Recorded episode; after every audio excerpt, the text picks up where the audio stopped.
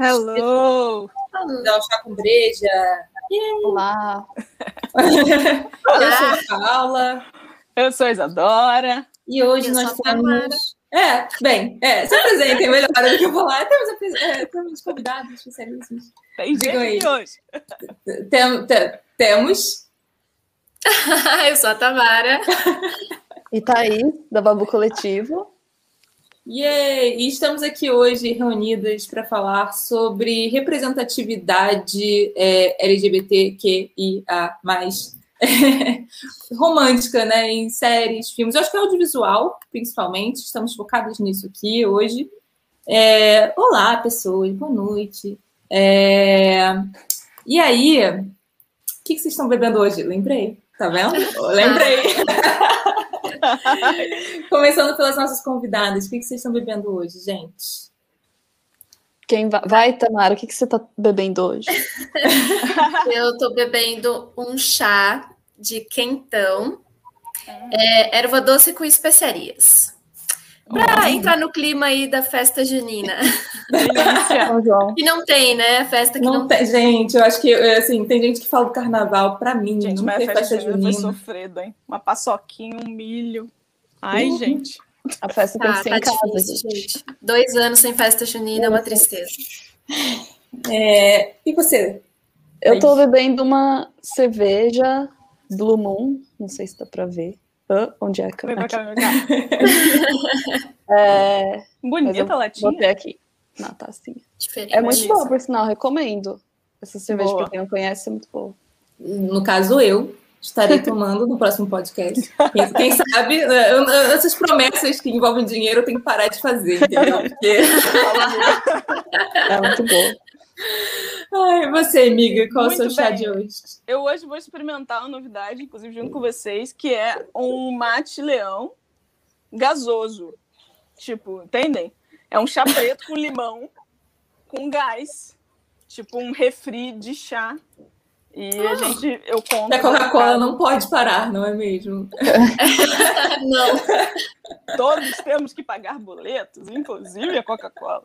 Que elas Eu têm conto pra dificuldade. vocês. De fato, é um troço tipo um refri aqui, ó. Estão vendo? É interessante esse chá aí. Esse eu me interessei bastante. Vou procurar no mercado. Quem não tiver, quem tiver só ouvindo, né? Ele vem numa latinha mesmo e, e real, parece um guaranazinho, assim. Quando você coloca Mas no a- copo. a questão é bonito. se é bom, né? Será que é Calma. bom isso? Tô curiosa. É, e eu tô aqui com uma Colorado Apia, que ganhei ainda numa edição resquício do meu aniversário, que eu achei que não tinha mais, mas estava tava perdida na minha geladeira, e eu falei, yay! E é isso aí. É, Colorado é boa, eu sou fã, eu gosto. É boa. ah, eu também, geralmente não posso pagar por ela, mas aí, aniversário, isso acontece. É, bem, e hoje, não, já disse que a gente ia falar hoje, acontece isso de vez em quando. É, então, vamos começar falando sobre quando é que representatividade começa nas telas, audiovisual. Eu acho que assim, começa mal, começa muito mal. Eu acho que, inclusive, Como? nos anos 40, aliás, eu acho que lá pelos Não, amiga. Que lembra Antes- Greta Garbo não fez Putz, um. é, nossa, é, a gente falou disso. Garbo, é, a- nossa, é. a Rainha uhum. Cristina. É, tem, a- tem as correção. É assim, então. Gay nas telas antes dos anos 90, vamos pensar. Gay não, vai. LGBT, porque Greta, inclusive, era, era, era, era, uma, era uma vibe meio trans, né? Tipo, Era, né? Então, assim, é, queer na tela, até os anos 90, servia para ser corrigido, né? Que é o caso, muito boa essa lembrança, porque tem que ser corrigida pela moral da história, e a pessoa. É a única chance dela ir para o final sem que ela seja riso, sem que ela seja pena e sem que ela seja medo, é, é se ela vai ser corrigida e se transformar em hétero de alguma maneira, e cis também, de alguma maneira. É, Vai ser de- consertado. É de isso. preferência já vai ser branca desde o início, né? Porque temos essa questão também, é, geralmente é, né? Também. Então, é isso que temos até os anos 90. Essa Queríamos maravilha. dar notícias melhores, porém. Queríamos, porém, Não não, não temos. Aí nos anos 90 começa a rolar uma coisa legal. Aliás, um pouquinho antes, né? Tipo, é, academia, militância, etc., começa a ter uma representatividade maior por uma coisa muito trágica, né, que, que é HIV, é, é, é, o quanto isso afetou não só os Estados Unidos, né, foi, eu acho que a gente pode chamar de uma pandemia, porque nessa mesma época o mundo todo é, foi, foi assombrado pela AIDS e foi uma doença muito ligada à, à comunidade queer, embora a gente saiba que isso é uma bela de uma falácia, né? Mas e, esse, essa era a principal pauta naquela época, quando se falava é, do, da galera LGBT na mídia, era sobre isso. É, e isso começou também a influenciar como essa galera era vista. Quando a gente fala mídia, a gente não fala só mídia é, em termos de jornais, mas a gente fala mídia audiovisual, TV, etc piora um pouco para eles aquilo que a gente falou de medo, né? A coisa da perversão é bem piorada ali nos anos 80, etc. Nos anos 90 começa finalmente uma outra pauta surgir, que é a questão do casamento é, LGBT, é, que inclusive está muito ligada uma coisa com a outra, é, em termos de, de movimentos e como é que isso rola nos Estados Unidos, mas como isso começa a acontecer, a gente começa a ter outras representações por pressão popular, por pressão da academia, por pressão é, da própria internet, que também começa a aparecer ali nos anos 90, 2000. Então, a gente tem influenciadores falando sobre isso, a gente tem gente produzindo conteúdo sobre isso. Então, assim, quando certas mídias não são mais as onipotentes, onipresentes, etc., há a possibilidade, né? É...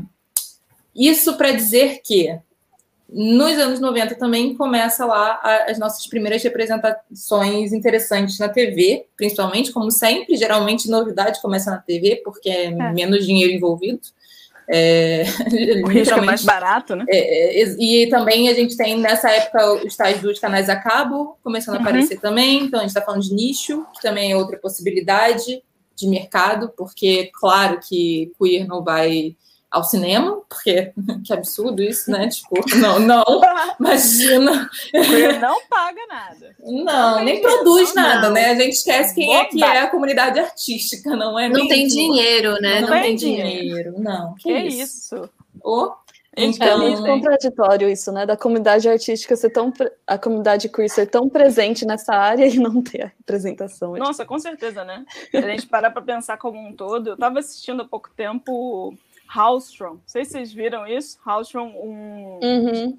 estilista americano que mudou, enfim, a cara da, da moda americana. Tenho certeza que mudou, não saberia dizer. Mas é um daqueles filmes daque, que está no contratinho do Ryan Murphy, que hoje em dia eu acho que é um uhum. grande ícone, né? Que faz, que dá um glamour extra. É, é, o tal do tio investido no camp no melodrama, né? É isso. É Graças isso. a Deus. Né? Graças a Deus, que bom. bom. Quer dizer, é, é, tem, tem, tem, momentos, tem momentos que eu gostaria de esquecer na vida de Ryan Murphy, e na minha, graças a Ryan Murphy, mas, mas, mas, mas no, no geral. pensando muito nisso, que era uma série que tinha um personagem é, gay como personagem principal, tinham questões, tem toda uma vida que ele mostra eu acho que consumi mais coisas dos anos 90, não tinha muita noção do que acontecia nos anos 70 em si, tinha toda uma vida, estúdio não sei o quê. É, é, curioso isso, né? Essas pessoas estavam no mundo artístico, estavam ali se relacionando com Liza Minnelli, com não sei quem, com Andy Warhol. Sim. Cadê a representação dessas pessoas no audiovisual, né? O cinema não era qualquer coisa, era, era Hollywood. Né? O que, que, que, que, que faltou? Todo mundo sabia que eles estavam ali, é óbvio, é, é claro, não, não deu para faltar. E, e, passou, né? De, representando, para deixar claro, de uma forma mais. É, uma forma mais honesta, né? E não como token de carica caricatura qualquer. Enfim, é uma uhum. série legal, assista. Fica pra... A dica então, antes da dica, não é mesmo? É, é, fica a dica. Compensa. Fica à vontade.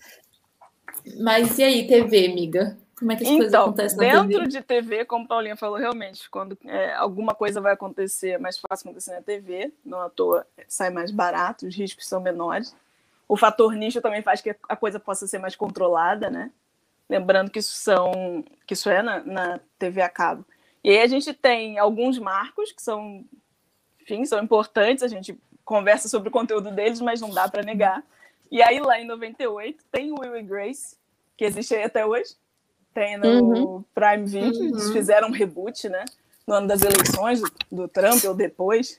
agora já não lembro. É, eu, particularmente, tenho muito carinho, porque eu assistia isso escondido. Minha mãe via, eu via atrás da porta, onde ela falou: vem assistir, senta aí, vê. Tá bom, deixa aí, olha, olha o que você quiser. E Will Grace tem sim um, um, fator de não só lidar com as pessoas é, queer, mas como uma vida normal, né? O Will é um advogado, tem uma vida como qualquer outra pessoa, ele tem namorados ou não tem, isso faz parte da história, o relacionamento dele com a melhor amiga, que eu acho que é um tema recorrente também do, do queer. Tem sim algumas dificuldades, eu diria. A gente sabe que o Jack é maravilhoso, mas eita, né? Chega uma hora que você faz, uhum. nossa, isso tá exacerbando, chega a um nível de estereótipo muito pesado em alguns momentos, eu acho. É, eu, eu me lembra aquela frase do, do Meninas Malvadas, né? Tá gay até demais. É horrível falar isso. Mas é isso, ele tá absorvendo todo o estereótipo de homossexualidade que se acredita que tem. Isso do lado de um Will, né? Que é só um cara. Né, e que não Exato. seria um problema se você tem, se você tem um, um portfólio, vamos dizer assim, tem várias representações. Perfeito, se você tem várias, assim, se, se, se todo mundo se vê, não tem problema, porque de fato aquele gay existe e aquele gay uhum. precisa ser representado. Não, essa não é a questão. Claro. O problema claro. é quando aquele gay se torna o estereótipo para todos e quando aquele gay carrega uma bagagem é, de, de símbolos sociais que são vistos como menos, né? Só o fato de ser afeminado, né? A gente sabe que essa coisa do feminino é muito bom na nossa sociedade, né? Coisa do... Se a gente olhar direitinho entre o Will e o Jack, o Will é o cara que tem trabalho, é um advogado, né? Para quem não conhece o Will Grace, o Will é o cara que anda de terno, mais sério, mais difícil até dar esses exemplos. Eu acho é, muito pejorativo, né? É, o cara é que, que ele, não, ele é o que não dá pinta, né? Ele não é, exato. É o cara que se quieto, né? Parado na fila, ok, é só, é só um cara. E o Jack não, desempregado, é o artista, né? Tem que estar tá sempre aparecendo. É, porque artista é desempregado, não é mesmo? Eu falei, artista não, desempregado. É o artista já é o artista. É. Já dei todos os características. Já tá, já tá incluso. Já foi, né? Mas, Cai uma é... lágrima. E, a própria relação ali, a gente não vai entrar muito nisso, porque temos, temos todo um episódio com muitas páginas. É, né, para falar sobre. É, é. mas, mas tem a questão também da própria amizade, né? Tipo, é, essa, o melhor amigo gay, essa vibe do tipo, nenhum dos dois casa, é aquele casamento aquele casamento fake, porque no fundo, no fundo, sabe assim, uma relação que é quase um casamento, porque no fundo, no fundo, não pode casar. Assim, acaba que é. isso vai sendo re, pelo que eu sei de, de distância de Will Grace, que eu vi, era, era assim, uma experiência com Will Grace, era alguns episódios passando na TV, eu não estava lá assistindo, não tenho noção do arco deles, mas eu, eu acho que isso vai se arrumando ao longo das é, temporadas, é, né? Vai se ajeitando. O Will, inclusive, aí, gente, desculpa o spoiler, mas sei lá, o último episódio foi em 2006, é, é quase a Bíblia isso. Todo mundo já sabe o que é. Mas o Will, de fato, tem um relacionamento, se casa com alguém, uhum. né? Outra pessoa que não é o Jack, não tem nada a ver, eles têm mesmo uma amizade muito louca. É, tem, um, ele, ele tem filhos depois, e aí eu não, não gosto de falar sobre o último episódio dessa época que me dá gatilho, que é muito ruim. Mas você sente assim que vai para um lugar de, de pessoa, né? De pessoa, de trajetória de, de pessoa. Trabalhou, tem uhum. amigos, uhum. faz burrada, não faz, se forma, se forma, bebe, vomita. Pessoa, simplesmente. É, ao lado de um Jack, tudo bem. É uma cartela pequena, se a gente parar para pensar, né? Se for pensar assim, é pequena. Mas chegando em 98, uau! Né? Tipo, sei lá. É, foi... Não sei é. Vocês, como é que foi a experiência com o Will Grace? Que eu acho que é muito mainstream, né? Acho que todo mundo meio que passou é. por ele em algum momento. Vocês Will... chegaram a assistir?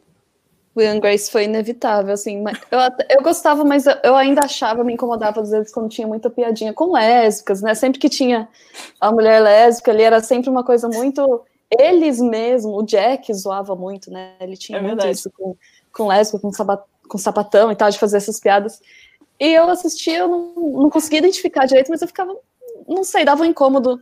É, igual com Friends, a mesma coisa, de você Sim. não necessariamente identifica, mas você sente uma coisa assim, tipo, isso é necessário, ou para quê? Por que, que isso é engraçado? Qual que é. Por que, que essa é a piada, né? É, o que, é. que isso deveria ser engraçado? E é sempre essa mesma piadinha, é sempre as mesmas piadinhas quando é com mulher e tal. E vai cansando, tipo, tá, eu queria gostar mais vai. da série, é. mas algumas coisas Você sente que podia ser, podia ser mais confortável, podia ser mais, não sei, talvez mais fluido as coisas. Às vezes quando eu sinto também que dá umas paradas. Eu é, tipo assim, o, o amiguinho que conseguiu tá ali, tem uma série, mas aí ele fica zoando a outra amiguinha, sabe? Tipo, ao invés de trazer todo mundo, ele quer fazer Sim. também, se juntar ao bullying. O, o personagem do Jack, ele tem bastante isso. E, e essa questão, eu acho também que mostra esse contraste muito grande, sabe? Do estereótipos, assim, que me incomodava um pouco na série. Tipo, o Will é aquele cara, né, mais sério, que romântico, que as coisas vão acontecendo para ele com relação a relacionamentos, e o Jack já pelos trejeitos, pelo jeito, pelas atitudes, não sei. Eu acho que tem essas coisinhas, sabe, na, na série, assim, que é como se a gente só pudesse ver, tipo, uma história romântica, romântica pelas vias do Jack, ou do Will. Do, do Jack, Will. não. Inclusive, é, é uma coisa. Desculpa, pode falar. O ator que faz o, o Will é hétero e o ator que faz o Jack realmente é o gay, né? Então, tipo, o personagem, é. os dois principais, o que faz o Will e a Grace, são atores héteros. Uhum. É uma coisa assim que eu lembro de quando eu vi isso, eu fiz, ué. Uhum. Assim, anos, anos. Depois eu falei, mas, gente. É. é... Olha. O, o ator que faz Will, né? O Eric é, McCormack, eu acho, ele, uhum. ele já falou, né, que ele inicialmente recusou o papel na série, e aí teve toda aquela coisa de tipo, ah, mas ele recusou porque era mal visto, né? Ele achava que ele ia ficar marcado, alguma coisa do gênero. Ele disse que não, que a recusa dele inicialmente foi que ele estava receoso de tipo assumir um discurso, sabe, de uma comunidade a qual ele não né, não tinha voz realmente. Mas eu fico, eu assim, eu gosto dele. Bacana, mas, mas exato, mas eu fico pensando, esse discurso tá muito anos 2000 para cá, Sim. sabe? Tipo, hoje em dia é fácil, né? É, será que em 90 Até porque na época isso não era problematizado uhum. de jeito maneira. Tipo assim, talvez na academia, talvez dentro de algum, alguns focos de militância, mas assim, na mídia, isso não, as pessoas não falavam sobre isso, isso não era uma questão, né? Já era uma questão, era uma grande questão, tipo, isso está sendo retratado é, em, em, na tela, tanto que a gente falou, uma das primeiras, né? Tipo. É, mas meninas, eu queria puxar um adendo justamente por conta disso, porque isso a série começa em 98. E, mas em 98 tinha acabado de ter o cancelamento de uma série que marcou muito, no caso não no Brasil, né, mas lá nos Estados Unidos, que é o show da Ellen, da Sim, Ellen é DeGeneres. Uhum. Então, tipo, que realmente o caso dela que é muito emblemático, né? Uhum. Porque ela, ela se assumiu lésbica em 97 e na série ela também se assumiu lésbica, o episódio em que ela se assume, que né? Foi um, é um marco, né? É um marco. É um marco. E aí o show é cancelado, não é Exato. mesmo? A tipo, audiência ah, é, então de um show que era inabalável, assim, uhum. o show era super em alta lá nos Estados Unidos, e aí ele realmente. A ABC, né, a emissora, ela chegou a colocar é, um aviso antes de começar os episódios, informando aos pais a natureza do programa. Loucura, né? Uhum. Então, Não, e a, tipo, a natureza uau. da coisa. Mas a, a, Ellen fez essa decisão consciente, né? Ela queria mesmo fazer. Tanto que eu, eu assisti recentemente até esses episódios da última temporada de Ellen, justamente para relembrar o quão é, genial ela foi. Infelizmente, agora, ultimamente, ela deu umas bolas fora, mas enfim. É, é, ela, o, o, que ela passou vai ficar marcado assim, porque tem aquela entrevista dela no programa da Oprah, né?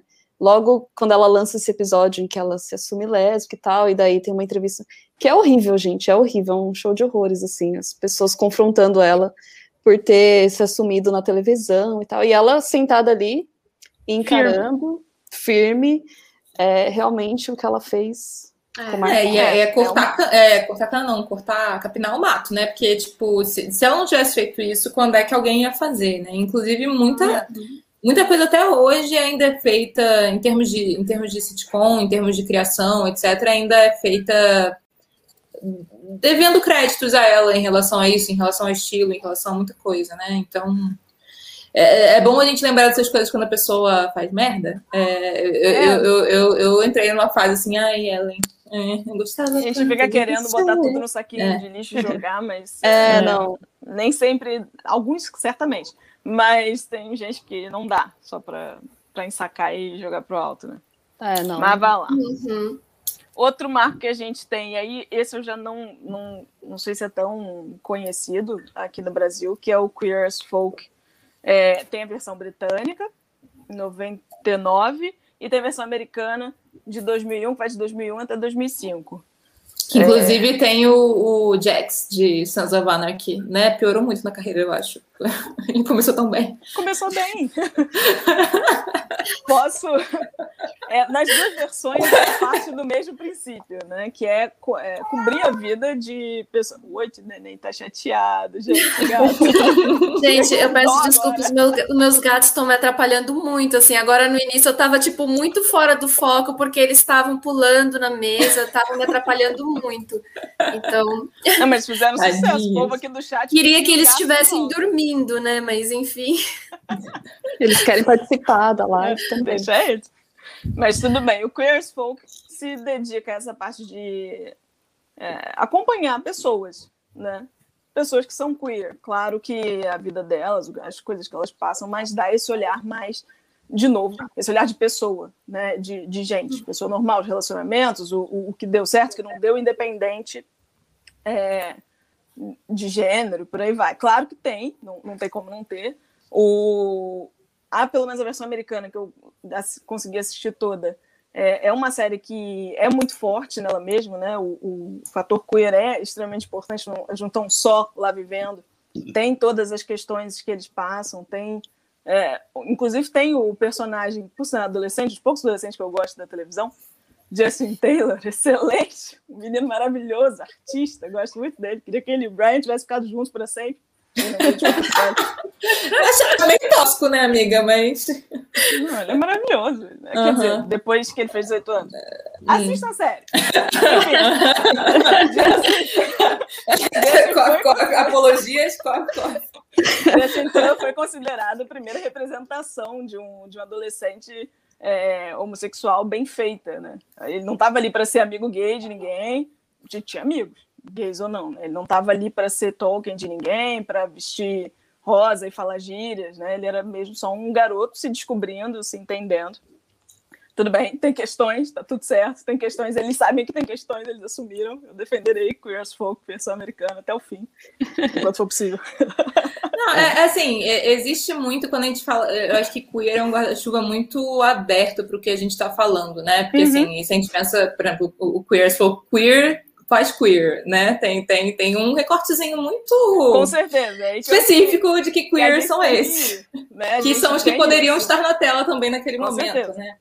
Tem é gente até hoje que, que, ainda é vista daquele jeito que a gente falou lá no início. Aliás, a maioria, a gente está, inclusive, num momento de retrocesso aqui no nosso país, especificamente, é, nesse sentido, mas. No nosso, certamente. No nosso, certamente. Mas, assim, tem, tem, tem esse lance, assim, de, tipo, pessoas trans na TV e, e, e no cinema, então, isso é, é, tão recente. É tão recente. De forma que não é, por exemplo, é, consertar consertada, muitas aspas, tá, gente? Estou fazendo umas pinhas no ar. Consertada pela moral da narrativa a lá Cristina, entendeu? É...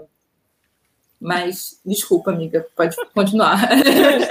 é só que eu acho que é uma parêntese importante, ainda mais com uma Não é série é com esse nome. Mas é, eu acho que isso reverbera completamente também no Will Grace. Quem são, do fim das contas, quem são os gays que aparecem ali, né? E a princípio a gente ainda tem, um, tem vários recortes, não só os trans, tem os homens, os homens brancos, a gente ainda tá numa, numa bolha. O Will e Grace, inclusive, são. O Will é um homem branco de, de classe alta, né? O Jack, uhum. tudo bem, é um artista fracassado, mas mora ali no mesmo prédio. Então... É, mas as piadinhas com mulheres lésbicas estão ali, né? Como Exato. bem pontuou a Thaís. Então, é um assim... fator que é claro, e o as Folk, inclusive, segue. Segue nessa lógica que é isso. Realmente, só tem um casal ali de lésbicas. E, de fato, uhum. elas nem têm tanto desenvolvimento. Quando tem whatever, na boa, assim, não são dos personagens que você mais se apega, a série tem essa capacidade de você se, se entreter, realmente, se envolver no que elas não são é, principal daquilo, inclusive lá para as últimas temporadas, pega o carro para ir para o Canadá, que no Canadá a vida delas vai ser melhor, o Canadá é mais tranquilo, e aí vai embora, e aí whatever, sabe, é uma coisa assim, é, demorou bastante, né, a gente está falando de aí em 98 começou a aparecer, mas até a, as lésbicas poderem aparecer. Tô, não posso nem falar de trans, não posso, é isso, é. não tem como falar. É, até as lésbicas aparecerem levou é, um tempo. E o que a gente tem no Queer as Folk é um, um estereótipo. o pouco que tem é, é uma coisa bem estereotipada. Não sei se vocês assistiram, vocês chegaram a ver Curse Folk na vida? Eu, eu assisti as primeiras temporadas, eu lembro até, eu não sei se Queer as Folk envelheceu tão bem, eu não sei se o pessoal fala sobre essa série, não, eu vejo pouca, poucas pessoas falando, mas eu lembro dessa série. Eu vou falar algo muito cringe agora, porque eu lembro da locadora que eu ia. É, tinha. Eu, a locadora que eu ia tinha uma partezinha. Eu morava numa cidade pequena, então era uma parte pequena, mas tinha lá os box de séries e um dia eu peguei o box de Queer as Folk, sem saber o que, que era tal. Ah, vou pegar esse box daqui dessa vez. E, enfim, eu não sei se. Hoje eu não vejo muita gente falando sobre essa, sobre essa série, que, que foi importante, mas parece que é uma daquelas que ficou ali lá atrás, sabe? Não só não traz. Se a gente é. assistir hoje também, se ela tá tão. É isso, né? Tem umas coisas que a gente assiste de novo e eu não sei. É Mas igual o Daily World, gente. agora. Assistir Daily é. World hoje, o Daily World, não o Generation Kill, né? Que é o novo que tá na Amazon uhum. Prime. Hum, o, o World lá atrás é, não é fácil. Não. É, tem, tem mais apologias a certos tipos de relacionamento que você fica. E aí, é, eu acho muito. Eu acho muito interessante a gente para pensar que, que o problema quando a gente fala dessas coisas é que assim, não é só. Um é como, de fato, a galera cis e hétero olha para essas pessoas, sim, bastante.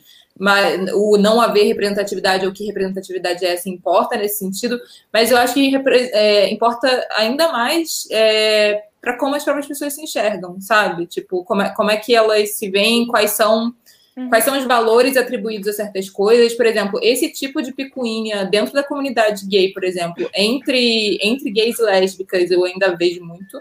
Não tanto quanto nos anos 2000, que era uma coisa né, muito superior, mas assim, eu lembro de, de, de pátio de colégio, que essa era a minha galera, assim foi, é, o, o, tipo de, o tipo de comentário que eu fico pensando, gente, por que, que as pessoas achavam? Mas assim, eu, eu, não me pergunto se certas mesas eu não vou sentar e não vou ouvir o mesmo tipo de coisa. Uhum. Se ainda falam esse tipo de coisa sobre bissexuais, entendeu? Uhum. Tem certos lugares que eu nem me pronuncio, porque eu sei o tipo de coisa que será dita, entendeu? Então eu, eu prefiro só ficar quieta. Então, é, nossa, Blockbuster era um absurdo de caro para a época, às vezes mais caro que o ingresso do cinema. É verdade. É, eu já não lembro, hein? Gente, eu, já não... achei minha carteirinha do Blockbuster, inclusive, por aqui, as é, americanas compraram. Eu, eu morava em cidade pequena, o nome da, da locadora que eu ia era Choque Vídeo, cara. E era tipo era uma locadora minúscula, assim, sabe? Uhum. Quando saía alguma coisa, eu nunca tinha, porque todo mundo pegava aquele lançamento. Era uma disputa para pegar. Nossa. Saudade locadora. Mas, Muito. enfim, a gente já deu uma, uma levantada no outro marco, que aí a gente pode falar, é, finalmente, né, de outro grupo, não só homens brancos é, gays, mas que são as mulheres lésbicas, talvez brancas também, de que não lembro tanto da série, Thaís pode me helpar aí que é, é, de 2004 a 2019, e é isso, de novo. 2009, amiga. O que, que eu falei, gente? 19? É, é 19. Uau! Durou aí, várias temporadas. Grey's Anatomy. Grey's Anatomy. Imagina, série Queer durando 20 anos. Seria incrível. Acompanhando o processo, sabe, de mudança. Desculpa, vamos lá, de 2004 a 2009. Mas gerou muitos filhos, porque, assim, boa parte da, pelo menos assim, uhum. boa parte dos criadores de websérie que eu já vi comentando sobre por que começou, por que pensou, etc., falava muito, um, não me ver representada, dois, é o outro, entendeu? É o todo mundo fala em é o outro. Então, assim, é, influenciou muita gente sobre, tipo, isso é possível, dá pra, sabe assim, é, é aquilo, vou criar. coisa é. e talvez aprimorar, né? Ir a outros lugares. Tudo bem, Vida World, não vi tanto XX pessoas, gostaria de fazer algo e acrescentar um pouco mais. Uhum. Né? É, não, não, não vi X pessoas ou não vi bem representado, né? Dead World eu, eu tenho um carinho, porque eu vi na época, eu assistia na época, eu lembro que eu assisti legalmente, porque eu baixava com a minha irmã, e a gente, a gente assistia, botava no computador, e às vezes minha mãe entrava no quarto e tava, tipo, pra quem viu Daily World, sabe, que tem cenas bem... E minha mãe entrava de boa assim, olhava, ok, e saía. Maravilhosa! É, Olha só. Mas- enfim, eu tenho um carinho por essa série, apesar dos vários problemas. Eu acho que, pra mim, é um dos piores finais de série que eu já assisti na vida, assim.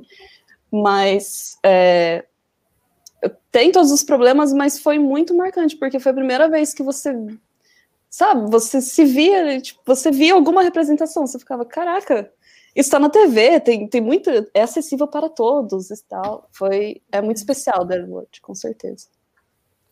Fantastic. Esse é um que eu também eu não vi, mas eu acho que eu ouço muito mais falar sobre ele do que o Queer Folk, pelo menos. Ah, com cer- é, The World tá até. Até porque Né. teve um reboot, né? Tá, tá no Amazon Prime agora. É, uh, Generation Kill, eu acho, que é alguma coisa assim. Uhum. Tá na segunda ou terceira temporada, não lembro. E tá, é bem melhor do que. Assim, já melhorou foi. bastante, né? Do que ela já foi. Então, mas te- teve muita representação The World, né? Teve o, o tópico trans, tem uma Uhum. personagem lá, o, o Max, né? Que Hum. chega depois lá pro meio. Então, te, te- World, basicamente, eles abordaram, em algum momento eles trouxeram tudo, assim, tra- tentaram trazer de tudo pra série. É, Eram muitos personagens, né? Tinha muito, muito. Uhum. eu, eu acho que uma coisa interessante da gente pensar é por que que isso foi 2004, né? 2004, 2009. Co- Como é que a gente está chegando em 2021 e parece que a gente está no início ainda, sabe? Uhum. Assim, é, dá uma sensação de que, tipo, não era para ter, não era para poder ter tá caminhado. É, estranho, né? é, tipo, já era para ter. não tá. É, e aí, Sim, assim, tem, tem algumas coisas para a gente pensar em relação a isso. Uma delas é lucro. e especialmente, especialmente quando a gente fala em cinema, né? Eu acho, eu acho que a TV ficou muito mais parada do que eu imaginei que ia ficar, considerando esses fenômenos, mas eram fenômenos nichados, né? Aquela coisa do nicho que a gente falou também era, era muito específica, né? Eram certos canais que podiam fazer Uhum. essa programação e eles continuaram fazendo. HBO, Showtime, essa galera toda é, continuou desenvolvendo. Às vezes de uma forma é, péssima, de uma forma bem problemática, especialmente quando a pessoa faz uma série. Ah, beleza. A série é representativa e, tipo, é, né, tipo, de fato tentando fazer uma coisa feita por, por pessoas, para pessoas, blá blá blá. E na outra, logo depois, você tem lésbicas usadas como pornografia, porque é, it's not porn, it's HBO. Mas assim, Uhum. é, é, voltando para o porquê que isso não foi, eu acho que assim, um, um, um dos motivos grandes é e que tem a ver com outros canais não, não abraçarem a ideia. É uma indústria que visa lucro é, e a ideia de lucro está muito ligada a conservadorismo. Isso, um, a gente já falou disso em vários episódios aqui, é, especialmente quando a gente está falando justamente de representatividade feminina também, é, representatividade negra, é, qualquer tipo de representatividade que não seja homem, branco, cis, hétero, é, geralmente é muito de. Hollywood acha que não vai dar certo. Não sei, não sei porque acho que não, não tem público. Não tem público. Não, não. Engraçado, tem, acho gente, estranho não essa assistem. visão, mas não Eles assistem. veem o outro, sempre viram o que que tem, que bobagem. É, é muito louco de pensar, porque o público tá aí, a gente pede, as pessoas querem, mas tem essa relutância, eu acho que é porque também eles pensam, sempre foi o homem branco. Todo mundo sempre assistiu. Por que que a gente não Por que continua que fazendo? mudar? É. É, é É, muito a questão risco, né? da família, né? Eu acho que é, é a questão, assim, principalmente com relação à televisão, é a família que assiste ali a, a televisão. Para eles é isso. E quem consome as propagandas. Eu acho que isso é muito Uhum. ligado aos patrocinadores, né?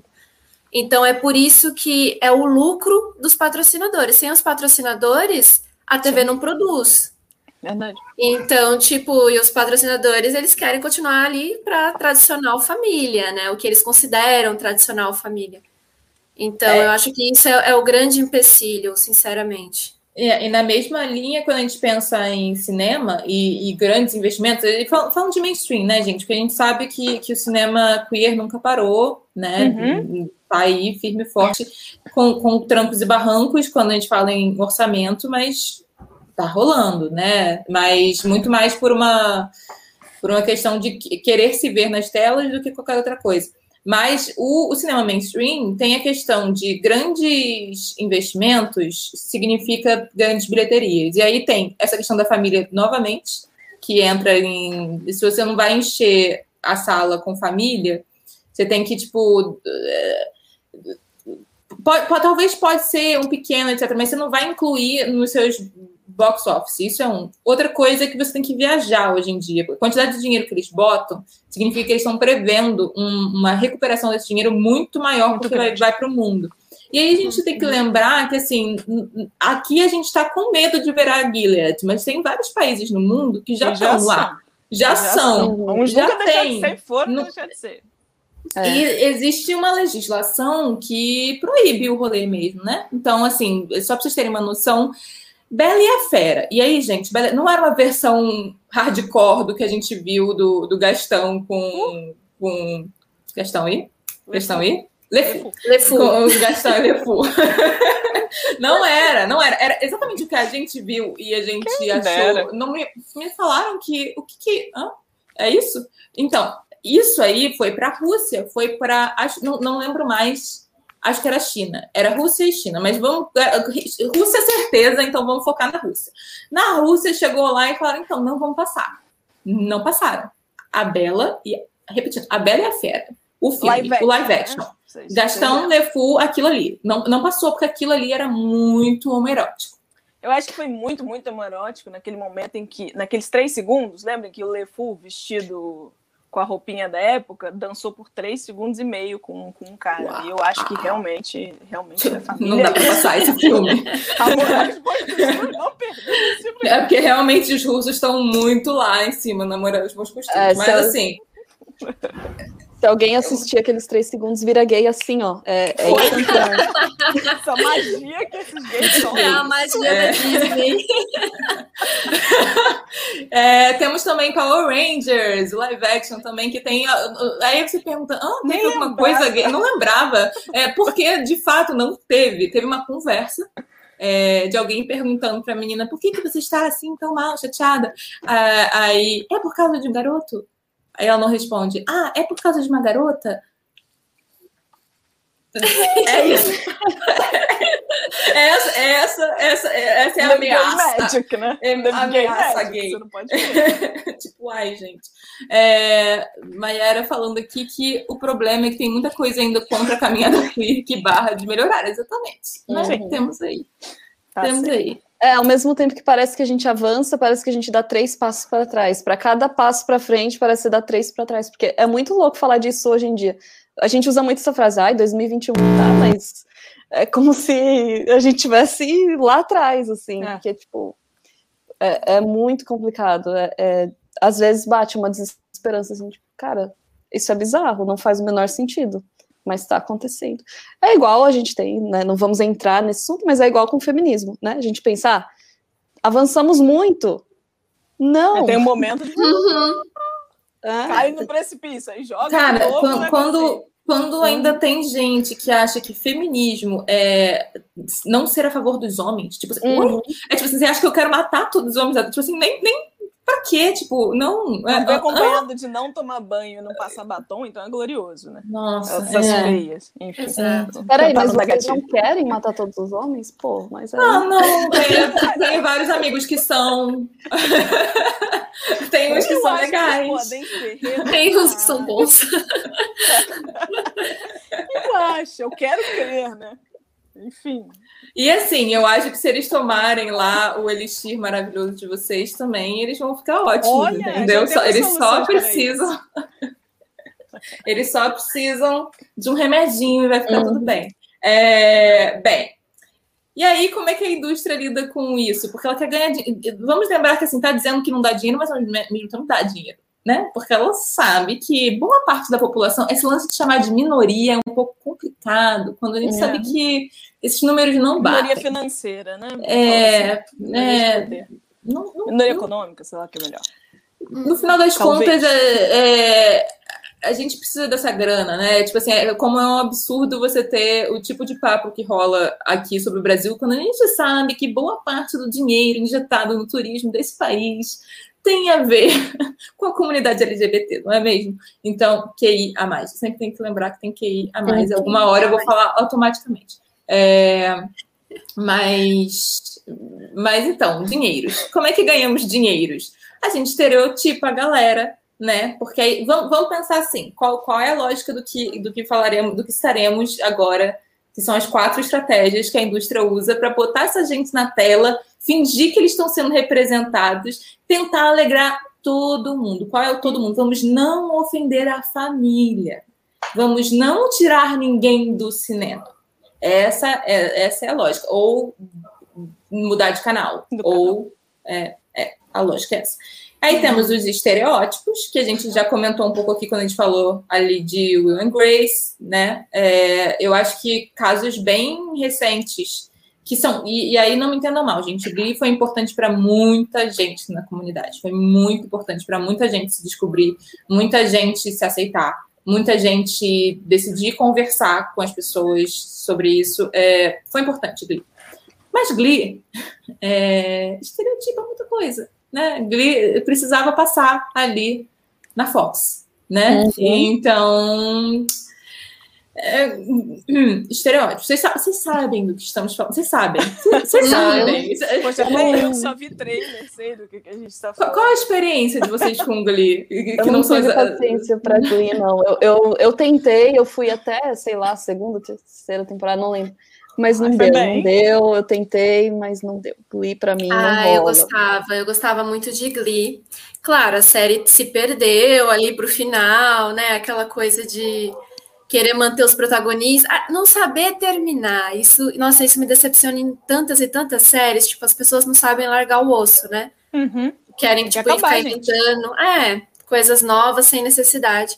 Mas eu acho que os personagens, né, que tinham na série, é, muito, muito estereotipados, muita coisa, mas também teve muitas histórias emocionantes, assim, eles conseguiram tocar em vários pontos principalmente no final, né, nessas temporadas finais, apesar delas não serem boas, eles ali, né, tentando já com os personagens mais adultos, eles tentaram incorporar algumas outras coisinhas e tudo, que eu acho que, que veio bem a calhar, sabe? Tem episódio em que um, um, um não era nem do, do grupo, eles estavam fazendo mais uma homenagem, uma referência de um caso que aconteceu lá, de um garoto que foi espancado até a morte, praticamente né, por ser homossexual, e a série incorporou isso num episódio, então, assim, eu acho que Glee, ela, ela soube trabalhar muito focado na emoção, sabe, eles, eles pegavam pesado nisso, em, tipo, Até causar cenas... É o rei tirar, do melodrama, né? É, pra pegar sabe. cenas pra tirar lágrima e tudo.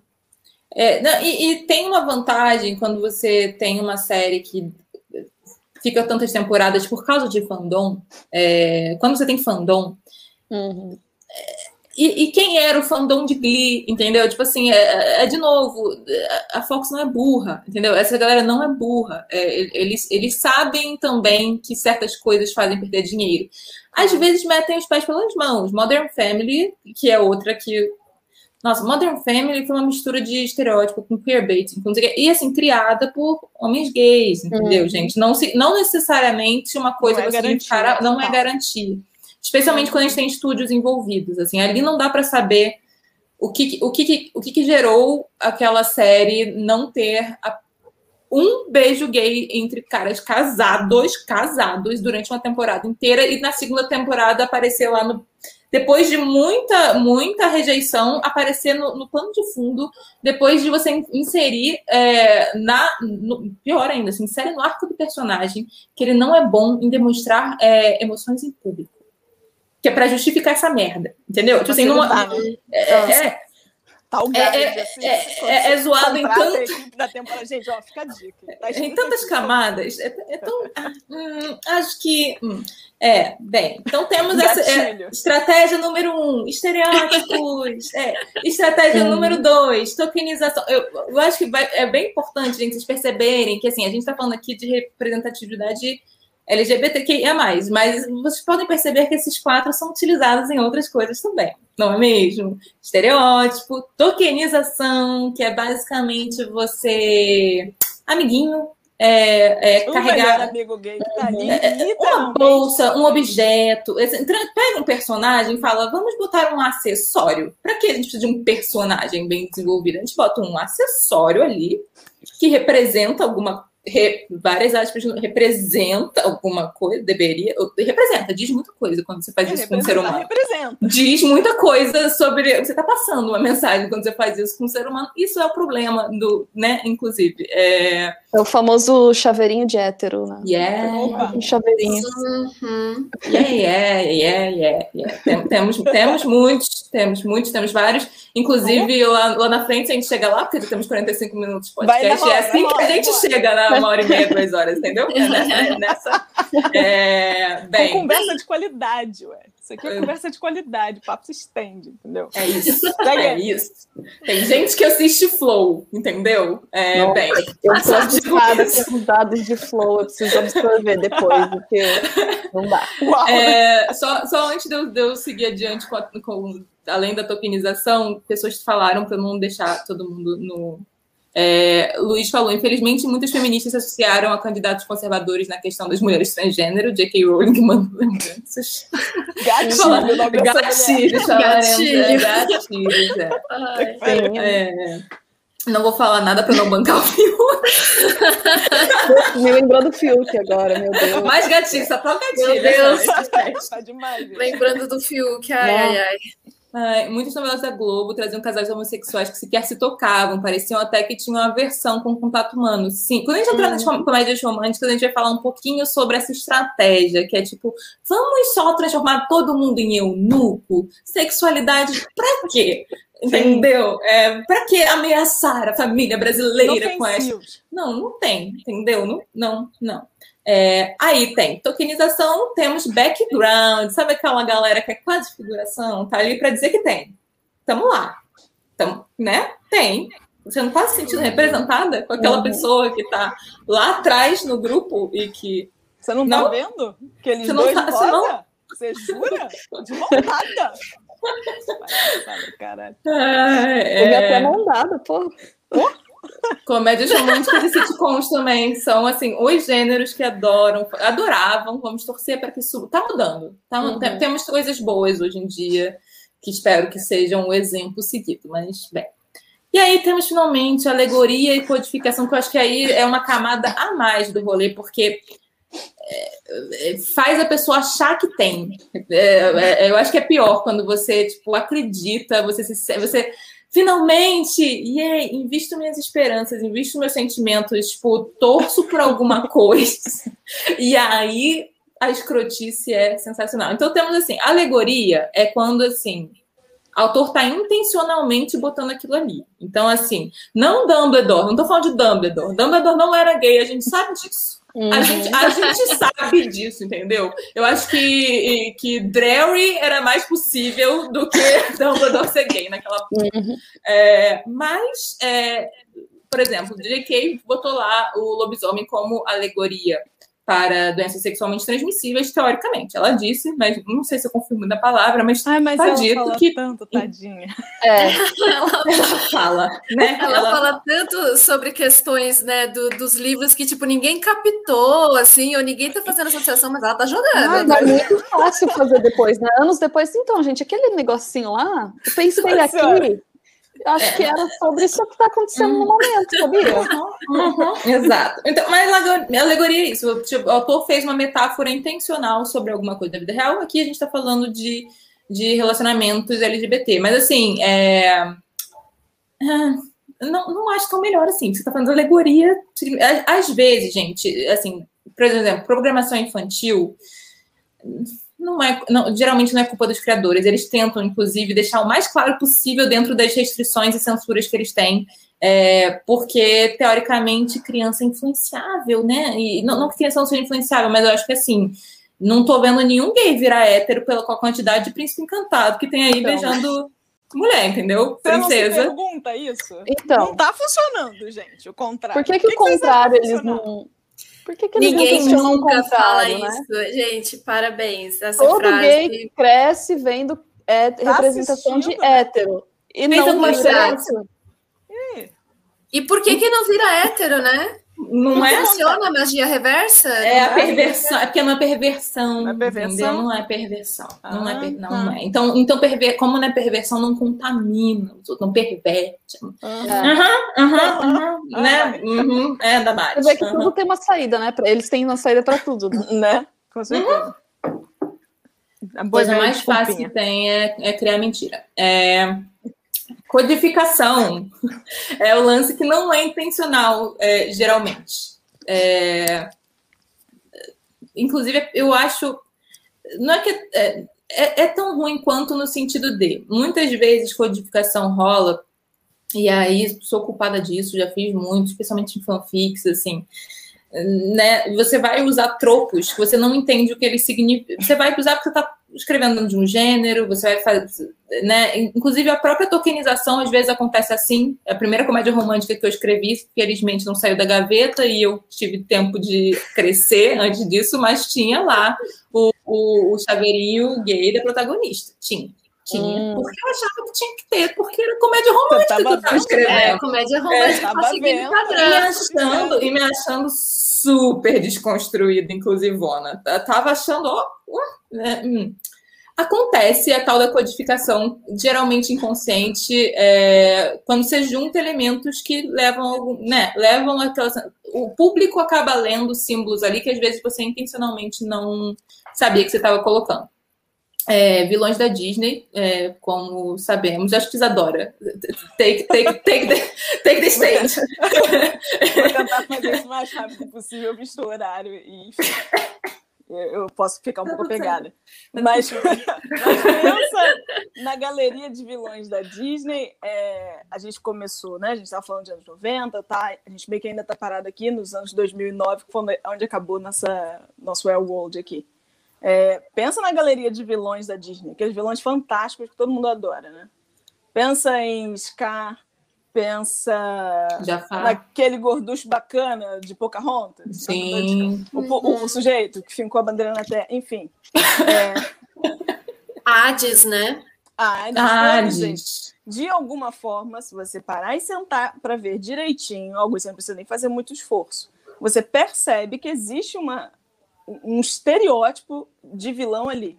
Uma forma de se portar, uma forma de falar, uma forma de entregar né, as suas falas, o seu jeito, uma forma de ser tratado também, né? O próprio Existe- visual, né? Existe a coisa do look. Vamos de boa. O cara do. Não consigo lembrar. O cara de Pocahontas, ele desce uma escada com um negócio dourado glorioso. Parece um. Parece um. A Mary que desce uma escada RuPaul Drag Race, né? segurando um negócio e uns homens assim do lado dele. É, tudo isso está sendo dito alguma coisa. Não à toa isso é repetido. Antes de a gente começar aqui o podcast, a gente estava conversando é, em quem é o vilão da. Tá bom, Isa, tá bem, você tá falando aí. Mas cara, quem é o vilão então que não é assim? E é pouco. Eu falei para elas no Chernabox, vocês também não sabem o que eu tô falando, que eu sei, que é o vilãozão, o demôniozão lá do, do Fantasia. Não o Fantasia 2000, aquele de 500 anos atrás, que é um cara que aparece em 30 segundos, talvez, sei lá. Vamos dar dois minutos para ele, faz ali, toca o terror e vai embora. Você não, não caracteriza sexualização nenhuma. E depois aqui pensando, eu acho que o Stromboli do Pinóquio, que é lá o que, não sei a época disso mais, já não me lembro, é, também é um cara, enfim, com todo o estereótipo masculino hétero que se tem, né? Um cara bruto, grosseiro, grandão, né? Mas num- de uma forma geral, a Disney dos anos 90 em diante, né? Pensando nesses vilões que são clássicos pra gente, geração milenial, caiam fora quem não forem, se estiverem chateados com isso. Vai ser Não cringe tem em outro lugar. Não, tô, não, não tenho paciência. Quem tá começando? Não gosta, vai embora. Gosta, fica à vontade. Quer descobrir, fica à vontade. Você parar para ver a cartela, né? A, a, a galeria de vilões, ele, sim, é, dos anos 90, vamos pegar assim, até a Princesa e o Sapo, vamos botar, que é 2009, que desses vilões mais caricatos, esses contos de moral também, né? Esses contos de fada da Disney, que tem vilões masculinos, vamos lembrar, é, eles são altamente é, relacionados à, à comunidade queer o tempo inteiro. Não tem como a gente. Eles estão sempre associados. É o look, é o pomposo, é o grandioso, é tudo muito. Tem todos aqueles trejeitos que a gente fica na dúvida Pausa para como ele. Não, a Perfeito. gente tem que fazer um episódio inteiro Perfeito. sobre Minas Superpoderosas e o quão equivocada, o quão equivocada era aquela animação. Devo dizer que cantarei só, só, só, só o amor até o fim dos tempos, mas era Só o muito. amor era- faz o mundo andar. Aquilo Ah, é mas muito aquilo não estava pervertendo crianças. Eu acho que aquilo era uma perversão de crianças. É, Pedro falou que tá funcionando, é meio foda de considerar, mas acontece o efeito da opressão e causa tudo aquilo que a pessoa não querer assumir para si mesmo que é. Não lembro mais do que a gente estava falando quando ele falou isso. Esse é o problema de eu esquecer de ler o chat. É, Mas o ponto é assim, no final das contas, por mais que a gente ache que esses personagens, a gente acaba achando que eles são muito, muito gloriosos, muito bacanas, gosta do momento que eles entram com a música, é sempre muito legal. É, a gente está relacionando a homossexualidade com vilania, com perversão. Vilania do pior tipo possível, né? Vilania do tipo, vamos praticar aqui um genocídio nos indígenas, vamos matar aqui meu sobrinho, né? Vamos matar aqui a moça inocente. Daí para pior, né?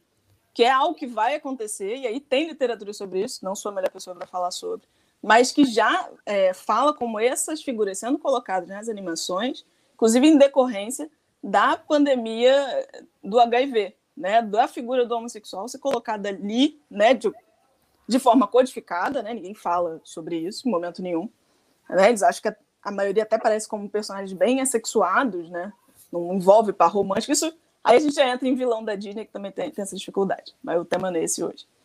Mas fica, fica um resquício né, de, de homossexualidade e maldade. Né? É, Esses seres afetados, entre várias aspas aqui, né? Esse tipo de comportamento masculino e, e, e um tipo de perigo. Né? Fica E aí muito eu- claro e a Disney não conseguiu desapegar. Para mim, o mais louco é que assim, o doutor, Até agora, né? não sei quando, da Princesa e o Sapo, é 2009, não é isso? É quando? Nossa, é- esse é outro que merece um episódio só para ela, porque PQP, que filme. É, bem, eu, eu não sei o que é pior, se é a coisa ser intencional, se é a coisa não ser intencional, porque ela significa muita coisa quando não é intencional e você faz aquilo e continua fazendo aquilo, e depois que descobre por causa de vários artigos acadêmicos e crítica que, é, que tá fazendo aquilo, continua fazendo aquilo, ou o tal do queerbaiting, que é uma mistura das duas coisas, né? O queerbaiting é uma coisa muito interessante, é, para Um não mix. dizer outra coisa. É um mix. é. Qual a experiência de vocês com queerbaiting, gente? Nossa. Eu não sei se a gente define antes pra galera. é- É, não, é, eu acho legal definir primeiro. Tá, ba- basicamente queerbaiting é falar assim: olha aqui essa pessoa, olha aqui essa outra pessoa, elas não fazem um ótimo casal, olha essa dinâmica que eu estou te entregando, com vários tropos de romance. Não é um ótimo casal? Olha só como eles interagem, não é uma química perfeita. Eles vão ser um casal, tá bom? Pode acreditar, vem comigo. E aí, hum, não. Vem comigo! Daqui a seis Sensacional. episódios, Castiel e Jim vão ficar juntos! Eles até já falam que se amam, eles já discutem que nem dois velhos casados. Há temporadas. Só você que não viu. Olha só como ele está te representando. Gatilho. Pra que, que você precisa ver um beijo? Cara, queerbaiting, é, eu demorei para entender é, isso e, e quando eu me peguei percebendo essas coisas, que foi lá atrás, naquela série Once Upon a Time, da personagem da Emma e da Cristina, que era vilã e não era, enfim. É, eles, elas tinham um fandom assim. Não era Cristina o nome? Eita, ela caiu logo no momento. Era a Regina. Era a Regina. Ah, ela Regina. volta. Ela volta. Isso Perfeito. vezes. Regina, e, e, tipo, tinha um fandom incrível, assim, da galera chipando as duas, e, que, e aí eu comecei a ver os vídeos que divulgavam no YouTube com as musiquinhas românticas e as cenas, sabe? E eu falava, nossa, realmente tem tudo a ver, olha essa cena, realmente parece que elas vão se beijar, ou que tá pintando um super clima. E então eu fiquei, uau. Depois que eu comecei a captar essas coisas. E eu acho importante frisar, gente, que isso não é da cabeça do público. Porque de vez em quando acontece. Às vezes você lê uma- um relacionamento de amizade, tipo, quando de fato o, o, o autor não tá te entregando nada. Você tá lendo aquele relacionamento de amizade assim, porque você já não, não, não te entregam nada. Quando te entrega uma coisa afetuosa, você torce para que seja. Tem essa possibilidade. Não é isso queerbaiting. Eu acho importante a gente diferenciar. Queerbaiting, os autores estão te entregando todos os códigos de romance e de química para você acreditar com todas as forças que aquilo é real. Entendeu? É, é, é, é outra coisa. É, é, outro. Que, que, de fato, Once Upon a Time fazia. De fato, Supernatural usa e abusa disso. Teen Wolf. Teen Wolf, inclusive, te, te, teve campanha para votarem para um prêmio de não sei o, o, o, o cu do que, e depois ainda. É assim, usa a galera, diz que vai ter o chip, a galera vota. Talvez ela volte. Votou? Cara, é... Alguém me dá uma internet boa? Eu não quero mais nada. Nosso Pix é. é... Caraca! Não é possível. Ai, é... Sigam lá. Não, não, mas e você, Thaís, sua relação com o queerbaiting? Eu tava só arrançando sobre Tim Wolf e ninguém precisa disso por mais meia hora. Não, eu tava lembrando aqui. É que hoje tem uma interpretação eu lembro, para não sei, eu acho que a maioria das pessoas não lembra, mas tinha uma série muito, há uns anos atrás chamada Xena, né? Uhum, claro. Assim. E o pessoal hoje acusa ah, aquela série tinha um queerbaiting da Xena com a Gabriela, eu acho, alguma coisa assim. E muita, eu conheço, tenho algumas amigas que assistiam na época justamente para ver as duas e tal. Nunca teve nada, né, explícito, mas tinha essa questão da química, de, ai, ela é super tinha um casal, mas é, uma, tinha uma dinâmica assim. Acho, que, acho, inclusive, que teve beijo, hein? Eu já vi. É, não, na verdade, Sim, acho que elas então, ficaram juntas. É, elas eu acho que elas juntas. chegam a ficar juntas. Elas terminam juntas, mas aí hoje o pessoal olha para aquilo como se fosse um queerbaiting. E aí tem esse debate, tipo, não necessariamente, porque eles conseguiram. E os produtores do, do ah, da sim. série hum. até chegaram a comentar, porque como houve esse movimento, a falar que 20 anos atrás eles não poderiam fazer da maneira como eles queriam, então eles fizeram da maneira que foi que, deu, né? que eles puderam. Mas eu acho que um caso, o caso mais recente, maior de queerbaiting é Killing Eve, né? Uhum. Acho que é o mais forte, do, um dos mais fortes do momento. Esse tá forte demais, gente. Tô assistindo essa série, três temporadas, e tipo, meu Deus, é demais. É. É assim. É, ó, Rafaela Natielli tá dizendo que teve beijo, sim. Uhum. É. Elas terminam juntas, né? Teve, elas ficam, eu lembro disso. Eu era fãzinha de Xena. Sim, Gente, sim, me, me, conta, me eu, eu, eu vou te falar que assim, é uma série muito bem escrita, mas eu, eu dei uma cansada na primeira temporada. Porque eu fiquei meio assim, onde, onde, hum, onde é que é sobre. Porque para mim é muito estranho o lance da obsessão é, você construir uma relação em cima de uma obsessão com uma psicopata, eu, é, eu não sei se é porque eu sou uma consumidora assídua de true crime, mas eu não achei aquilo legal. Sabe assim, é tipo, é tipo, já passei por Dexter, entendeu? Eu não vou passar por isso de novo. É, é, voluntariamente, emocionalmente. emocionalmente. Mas me contem o que acontece, podem dar spoilers. Esse aqui é um spoiler zone. Não, total. mas esse seu sentimento, ele é muito verdadeiro porque essa série ela traz uma coisa que a, a galera né, da comunidade está tentando, na verdade, colocar no passado, que era uma forma como a sexualização das mulheres lésbicas eram vistas, né? Como desvios, como é, coisas de patologia mesmo, né? É. Como doença, alguma coisa do gênero, e isso era muito abordado antigamente. Então, tipo, hoje você colocar essa coisa ligado à promiscuidade, femme fatale, personagens que são serial killers e essas coisas, eu, eu acho, eu considero problemático, sim. Eu acho que deveria ser lidado de outra forma, sabe? Uhum. É, é uma série que você vai assistindo e, e é, eu acho que ela é boa. A primeira temporada eu lembro ser boa, a segunda e a terceira já não já não tava muito mais lá. Mas é isso, vai escalonando também essa situação do queerbaiting, que eles podiam se resolver, né?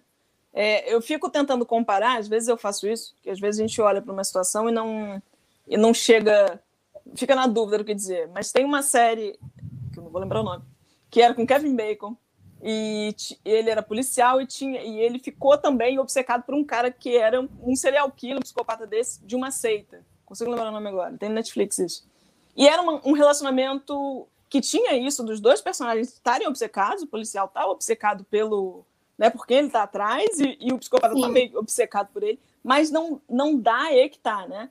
Eu acho que tá que dá para esse diálogo acontecer e esse roteiro dá para fluir. E é super interessante ser uma policial, isso é bacana. Também é interessante ser uma psicopata, né? Que é uma coisa rara de da gente ver tanto. A gente não vê tantas mulheres nesse, nesse posto, né? Mulheres uhum. aí Temos um episódio só os- sobre isso, se você não ouviu, vai lá ouvir.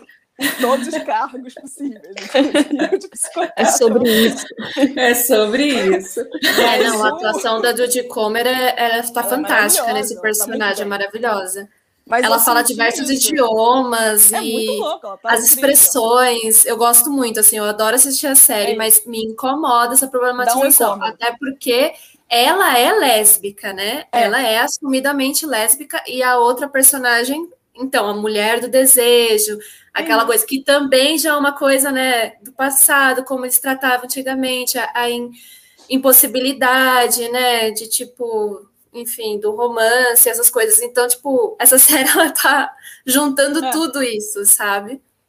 Estranho, né? Aquele negócio do retrocesso de novo, ao mesmo tempo, num cenário tão bacana, né? De uma policial, duas mulheres protagonistas, Uhum. três até, né? Porque a chefona do negócio também é outra mulher.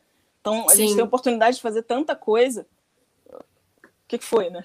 Aquilo do. Ah, que, e aí? O que, que, que deu? O que, que, que está acontecendo? É, um- um- só voltando pro roteiro, gente, porque já tem uma hora e, bem, não sei se a gente vai falar de tudo, talvez a gente tenha que dividir em dois partes, sei lá. Perhaps. Não, é, va- va- va- vamos lá, vamos focar. É, uma das coisas que eu adoro que acontece com queerbaiting também é como esse desfecho rola muitas vezes. E um dos meus casais favoritos da vida rolava em Buffy, The Vampire Slayer. Ah, sim. E em Buffy nós Uhum. tínhamos a Willow, que era a minha personagem preferida. E aí a Willow finalmente percebeu que o Zender era um absurdo. E aí eu Uhum. descobri que a Willow era bi e eu fiquei tão feliz. E a Willow tinha uma namorada que era bruxa como ela e eu fiquei mais feliz ainda. E sabe o que fizeram com a namorada da Willow? Nossa, esse, esse é o que mais me traumatizou. Assim. Muito. Buffy é um que tá na vai ficar pra sempre. É, eu não aceito até hoje, assim, eu não, não consigo. Dói. Pra quem entendeu, ele- mataram, tá, gente? Mata- ma- mataram. Ah, é, Não, isso. é. pra quem não tá assistindo a Isadora fazer mímica de tiro na cabeça, é, Isso é foi podcast. isso que aconteceu. É. Não, matam ela logo depois você fica. Gente, nossa, foi cruel, foi cruel, assim. É uma morte Aquilo é cruel, né? péssimo em, em va- em vários graus. Aquilo é. Hum. E até É. hoje as pessoas falam, porque foi realmente. O de Buffy é o mais, assim. Porque. Putz, Não, foi e olha que pra uma coisa cara. feita pelo Joss Whedon, é, aquela ser uma das poucas coisas equivocadas é assim, né? Tipo, palmas, Hum, muitas palmas, mas assim, É, Joss Whedon, ainda assim, já- não, não precisava ter colado. Nossa, foi, foi um baque grande. Tem, tem um estupro romantizado também, que transforma Uhum. o cara. Tem, tem, tem esses momentos, né? Tem esses momentos, né? Tem. é. Eu te falo que esse negócio de Buffy, Outro, ó, outro personagem favorito meu, que eu falo assim, ai, gente, primeiro que zoam o Spike, ele era tão melhor antes. Dois, que assim, a transformação dele é rolada por uma tentativa de estupro que ele comete. Aí você pensa, bem. acho, acho que a minha série favorita está com alguns problemas. Algo É. não está certo. Não. Bem. É, que, que, que, que, é isso? O que, que acontece, Isadora? Então, deixa- isso é tão frequente que tem um nome para isso, né? Isso é tão recorrente. O que, que é recorrente? O que, a gente está falando? Essa morte do personagem gay, vão ter, né? Não- É porque meio que não tem outra situação. É literalmente do. Vamos matar o gay que tem. Tá, já descobriu o que ele é, tá, agora chega. Vamos embora. Vamos seguir a série que sem ele. É, tem um nome para isso, né? Que é o queer burying, né? O enterrar o, o, o seu gay, né? O, o, bury your, your queer. É muito recorrente. Na TV, é, no cinema também. Existem níveis diferentes disso, e aí, vamos lá.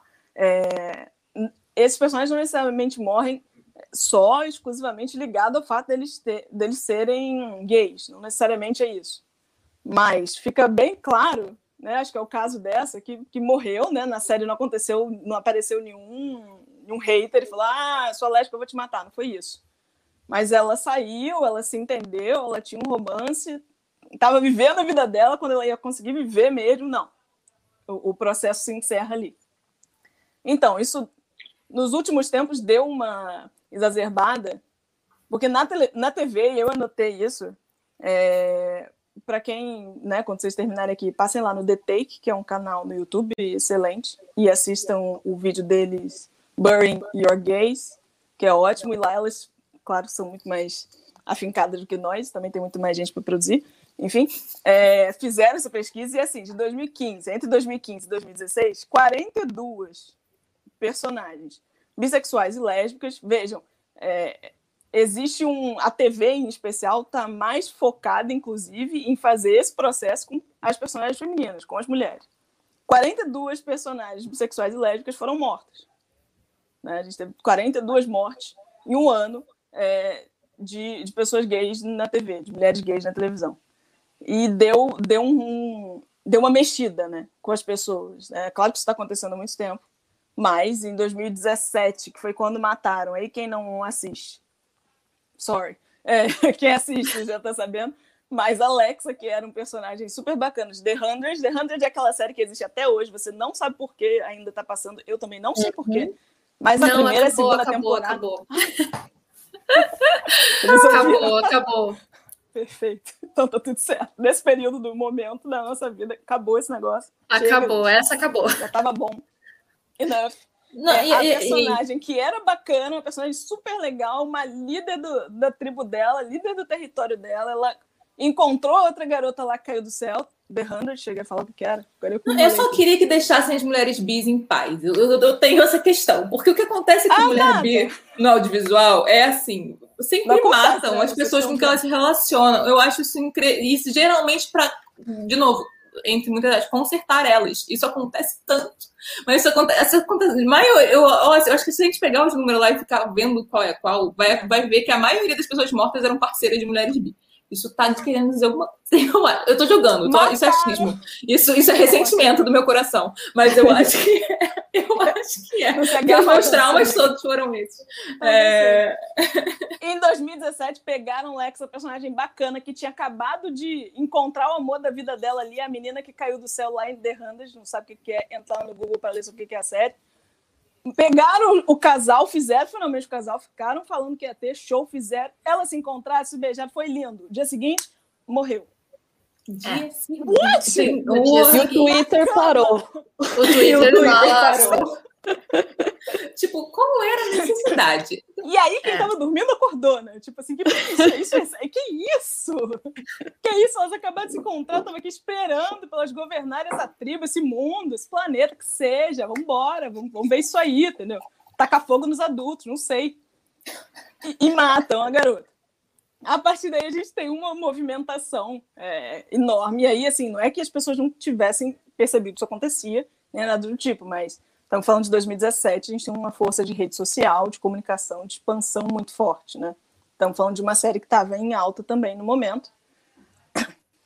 E aí a gente tem um, um puta uma puta movimentação das pessoas pedindo para, já que você vai botar o personagem gay na sua série, faça o favor de dar um arco, né? Esse personagem ser tratado como gente, né? Uhum. Ser tratado como alguma coisa mais além de, de token, de símbolo, né? não é possível. E a gente sabe que é, ok, algumas pessoas ouviram, é, outras é, nem tanto, mas isso aí já é como é mesmo. Mas além desse fator do. além desse fator das pessoas. Qual é? Torre de Babel.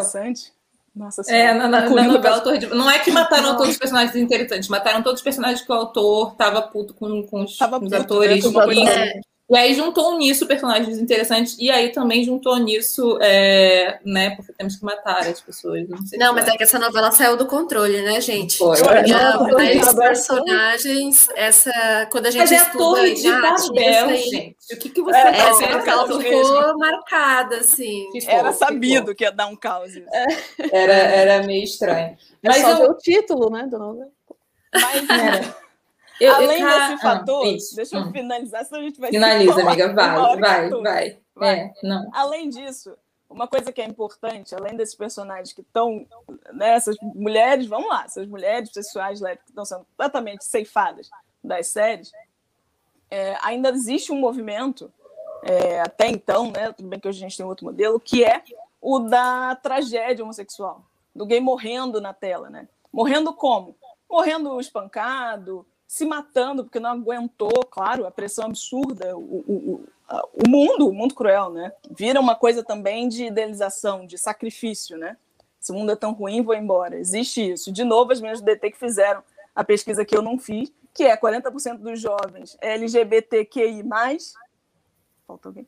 Faltou já ar. pensaram, sorry, já pensaram em suicídio. E é, é, entendido nas pesquisas que quanto mais fica se mostrando isso, e aí veja, não é fingir que não existe, que as pessoas não pensam nisso, e que os homossexuais não passam uma puta violência, um puto trauma psicológico, emocional, físico, óbvio que passa. Mas quanto mais a gente reproduz certas coisas na tela, a gente fala sempre isso aqui, né? Cinema, é, série, não é só brincadeira. A gente consome essas coisas e a gente vai curtindo todas elas.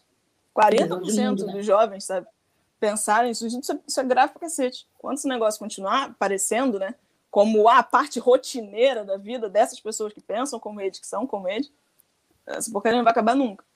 Né? A gente vai sempre ter isso, esse sacrifício, ou o gay que tá morrendo espancado, ou que tá morrendo de HIV, né, esse até, é, principalmente anos 80, mas é, o Burn Your Gays é um- uma coisa de dessa cultura do, do gay estar sempre na pior situação possível, sendo mostrado para ele que a vida dele vai ser sempre um inferno, que ele só vai viver violência, infelicidade, rejeição, e que às vezes a saída que tem, né, para isso tudo ser resolvido, é ele não tá lá. E nesse caso, mais visual, né, impossível, que é morto. Eu, pelo menos, é bastante grave. Eu, eu acho sofrível também, tipo assim, é, ente- entendam bem o que eu vou falar. Eu acho menos mal quando isso vem de uma de uma urgência interna, de tipo assim, é, de fato, aquilo ali é uma expressão real de sofrimento de alguém que está se expressando através da arte. Existe essa possibilidade. Quando a gente vai para cinema indie LGBT, tem isso muito é, uma, é, é, é um lugar. Eu acho esse lugar é, uma merda que seja assim, mas é honesto. Eu acho desonestíssimo, desonestíssimo, quando é ferramenta de roteiro, ferramenta narrativa, que nem estupro. Você usar estupro como ferramenta de desenvolvimento de personagem, Desenvolvimento. vai cagar, entendeu? E a mesma coisa que fazem com, com, com e, assim, vou, a gente vai passar para vocês também, meninas, mas assim, já pela transição para o lance das comédias românticas também, né?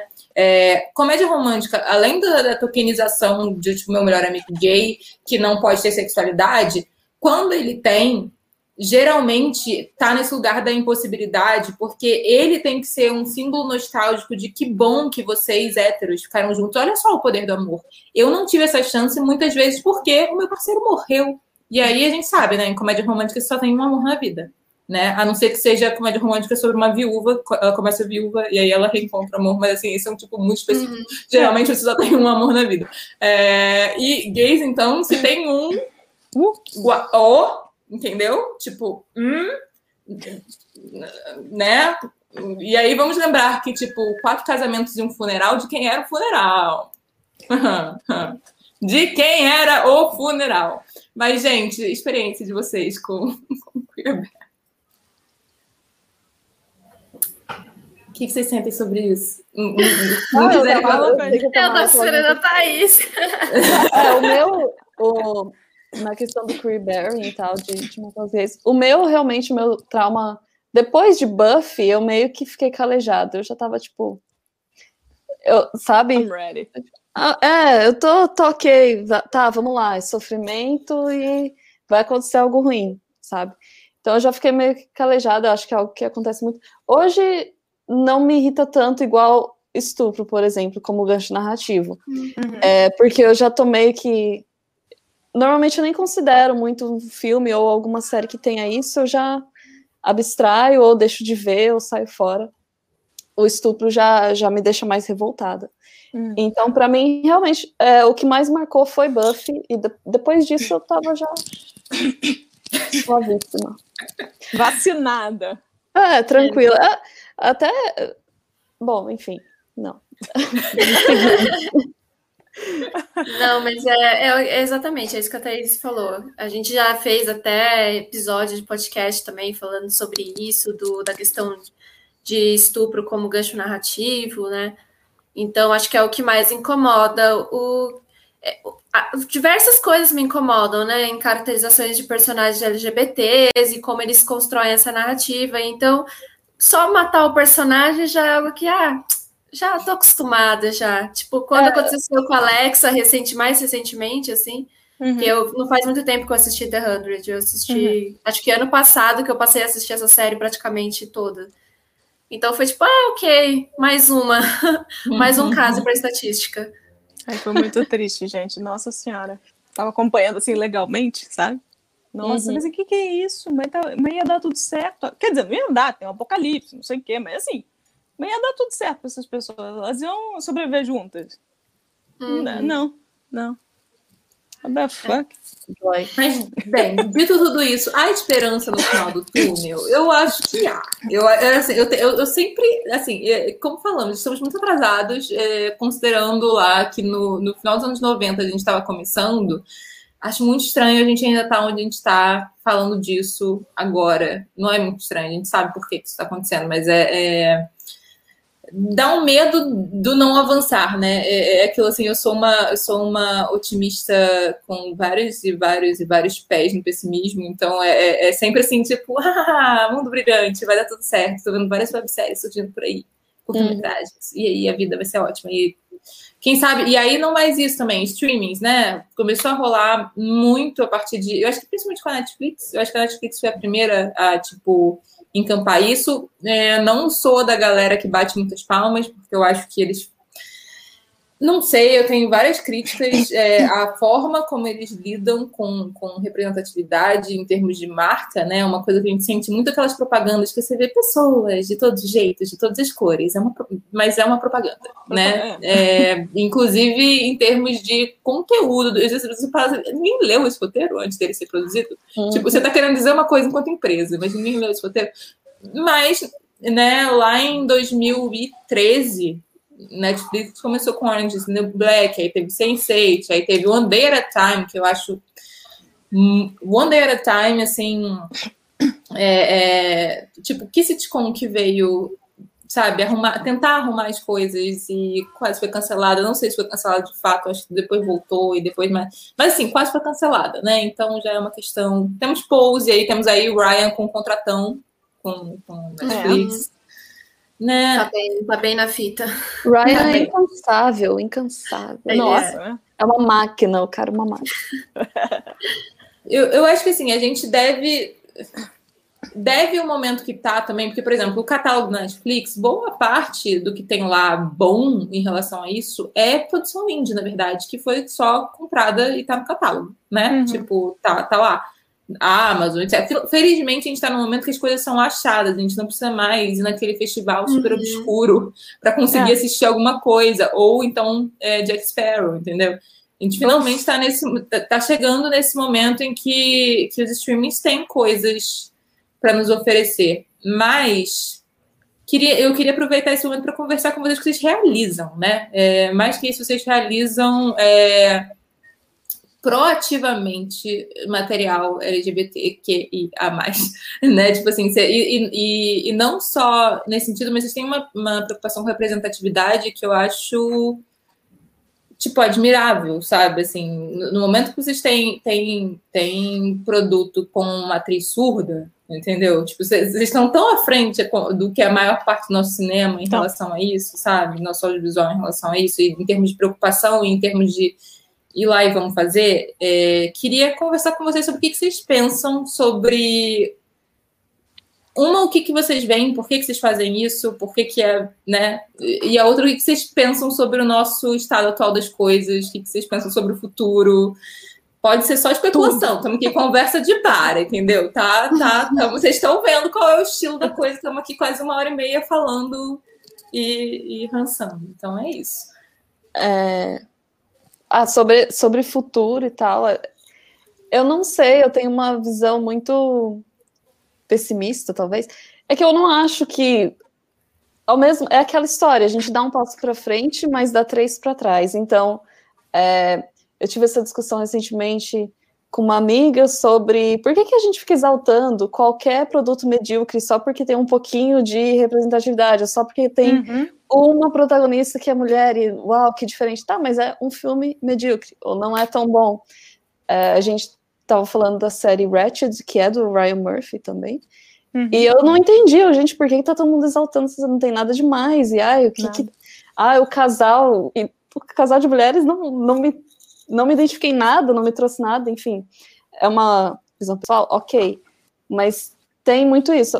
Ao mesmo tempo, acho que a não aceitação do público a certas coisas, como queerbaiting, queerbearing, essas coisas, isso vai fazendo com que a gente avance, porque o público já não aceita mais, né? O público já não tem paciência para isso sempre. Mas eu não sei, né? Não, não sei se, se a gente vai avançar tanto, se vai melhorar tanto quanto gostaríamos. Espero que sim.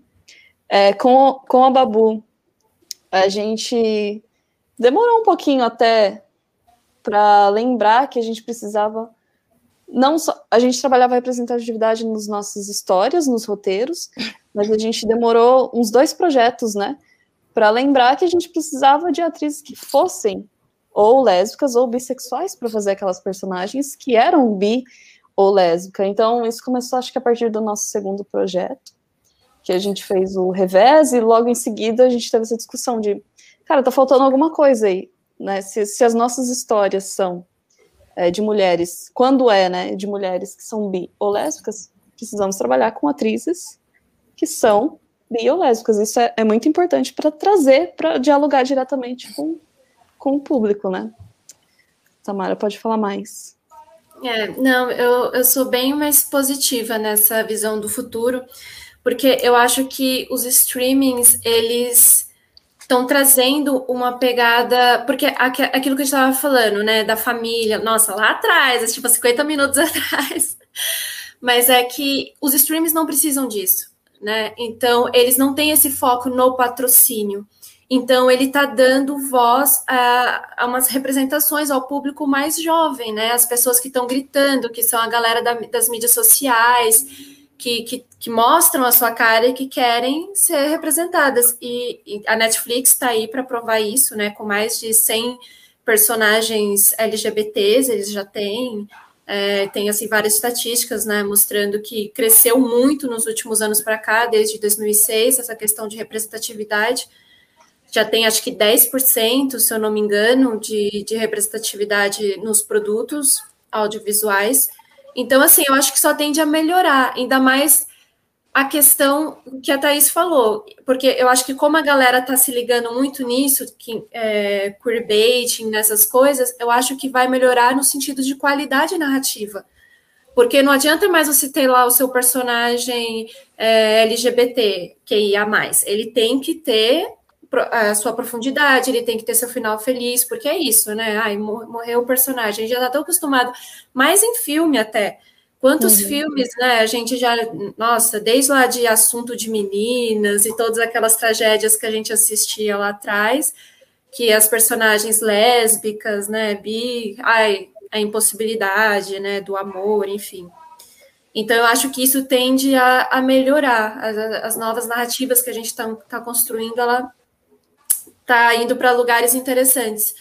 E na Babu é justamente isso. A gente pensa nos finais felizes. A gente quer não só isso, a gente também quer contar histórias que não sejam focados apenas no sair do armário ou em se descobrir, é, descobrir e entender a sua sexualidade. Não, a gente quer ter personagens, né, mais focada na questão lésbicas e bis, que tem as suas histórias, os seus dramas ali, precisamos pagar o boleto, é, sei lá, estamos com medo de, de, diversas outras coisas, né? Estamos tendo um, um, problema de relacionamento, você me traiu.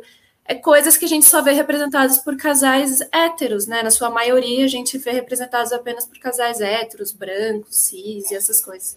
É, é, não ter a sexualidade como o problema da história, né? Não é a sexualidade isso. que mostra a história. Ela, tudo bem, ela é lésbica, mas isso não é o problema que ela sofre. Tipo, uhum. é. Até porque não e... é, né? Não deveria ser. É, é exato. Não, é, porque tem muito problema. mais. Talvez em algum momento na sua vida, né? Claro, até porque a sociedade, o mundo que a gente vive ainda é problemático, né? Você, tipo, nossa, tem toda a questão de você ter a família, se a sua família vai respeitar, se não uhum. vai, seus amigos, enfim. Mas depois disso, você segue a sua vida, enfim, espera, tem outros né? laços, tem seus relacionamentos. Então, a gente quer abordar mais essas coisas. E, e nessa questão de das atrizes elas serem, né, das atrizes representarem, Tipo, a minha mãe mesmo é uma pessoa que ela viu um anúncio lá atrás, quando a gente colocou, ah, procura atrizes lésbicas e bissexuais para uma é, websérie, não sei o quê.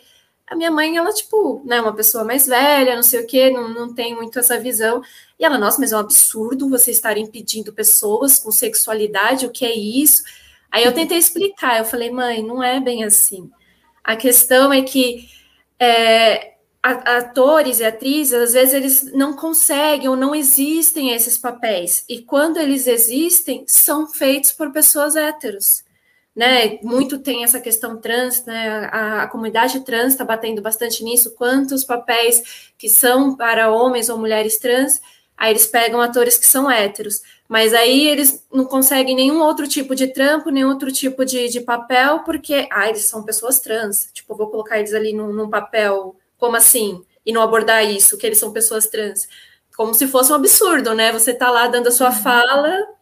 É. Não, e, e, é uma, assim, é, sabe, been there, done that. Tipo assim, no sentido de a pessoa trans se inscreve para o seu casting e você acha que ela só pode estar querendo fazer o personagem. Assim, você não para para pensar. É, quer dizer, hoje em dia, paro muito para pensar. Me sinto muito triste de ter passado. É, o sofrimento de alguém, não sei quanto sofreu, de fato, porque eu deveria, deveria, que nem isso que vocês falaram, né? Tipo assim, minha segunda-feira, ver, ver gay morrendo na tela. Deve, deve, deve, infelizmente, devia ser a realidade dela lidar com pessoas como eu era na época de, tipo, achar que ela só podia estar querendo fazer a personagem trans equivocadíssimamente escrita, que também, também teve esse dois que eu, que eu cometi. É, foi uma lição ferrada para mim fazer isso não queria que a pessoa que, que me fez ter esse, esse insight óbvio tivesse passado por isso para rolar. Então, assim, eu uhum. acho importantíssimo esse tipo de discussão rolar, porque ela não rola tanto na indústria. A gente está vendo muito começar premiações e, e, e editais. É, quer dizer, não sei como. Tava, né? Pré-Bolsonaro era esse o era esse o cenário. A gente via muito que a Ancine, os editais, as premiações estavam focando em trazer representatividade real, né? É, não sei como é que isso está nesse momento, não sei como é que isso é. vai ficar até a gente se livrar desse moço. Mas, é, de um jeito ou de outro, é, além disso, esse tipo de discussão precisava ser tida, porque ela é muito tida em bolhas, né? É, uhum. Assim, Infelizmente, eu não tive a oportunidade de passar por uma bolha dessas antes de fazer a merda que eu fiz e, e, ter, e entender isso. Mas eu acho importante para. É, não só em termos de representatividade, mas em termos de os seres humanos com quem a gente lida enquanto, enquanto realização, enquanto assim, as pessoas que passam por aquele processo com a gente, as pessoas que, que a gente trabalha com pessoas, né? A gente cria com pessoas, é, é todo mundo que entra em contato com aquela obra antes dela se tornar um produto final é gente. E aí, mesmo essa, essa questão, a, a porn, a porn tem um, um, casal lésbico, nenhuma das duas é assumidamente que eu saiba bi, é, teoricamente hétero, vou ficar por aqui falar assim. É, mas é, isso isso foi uma questão, não no sentido de elas são atrizes, são competentes, não, a gente está falando sobre atuação, gente, não é sobre isso, né? A gente tem atores muito competentes que podem, inclusive, no que tange pessoas trans fazerem pessoas cis.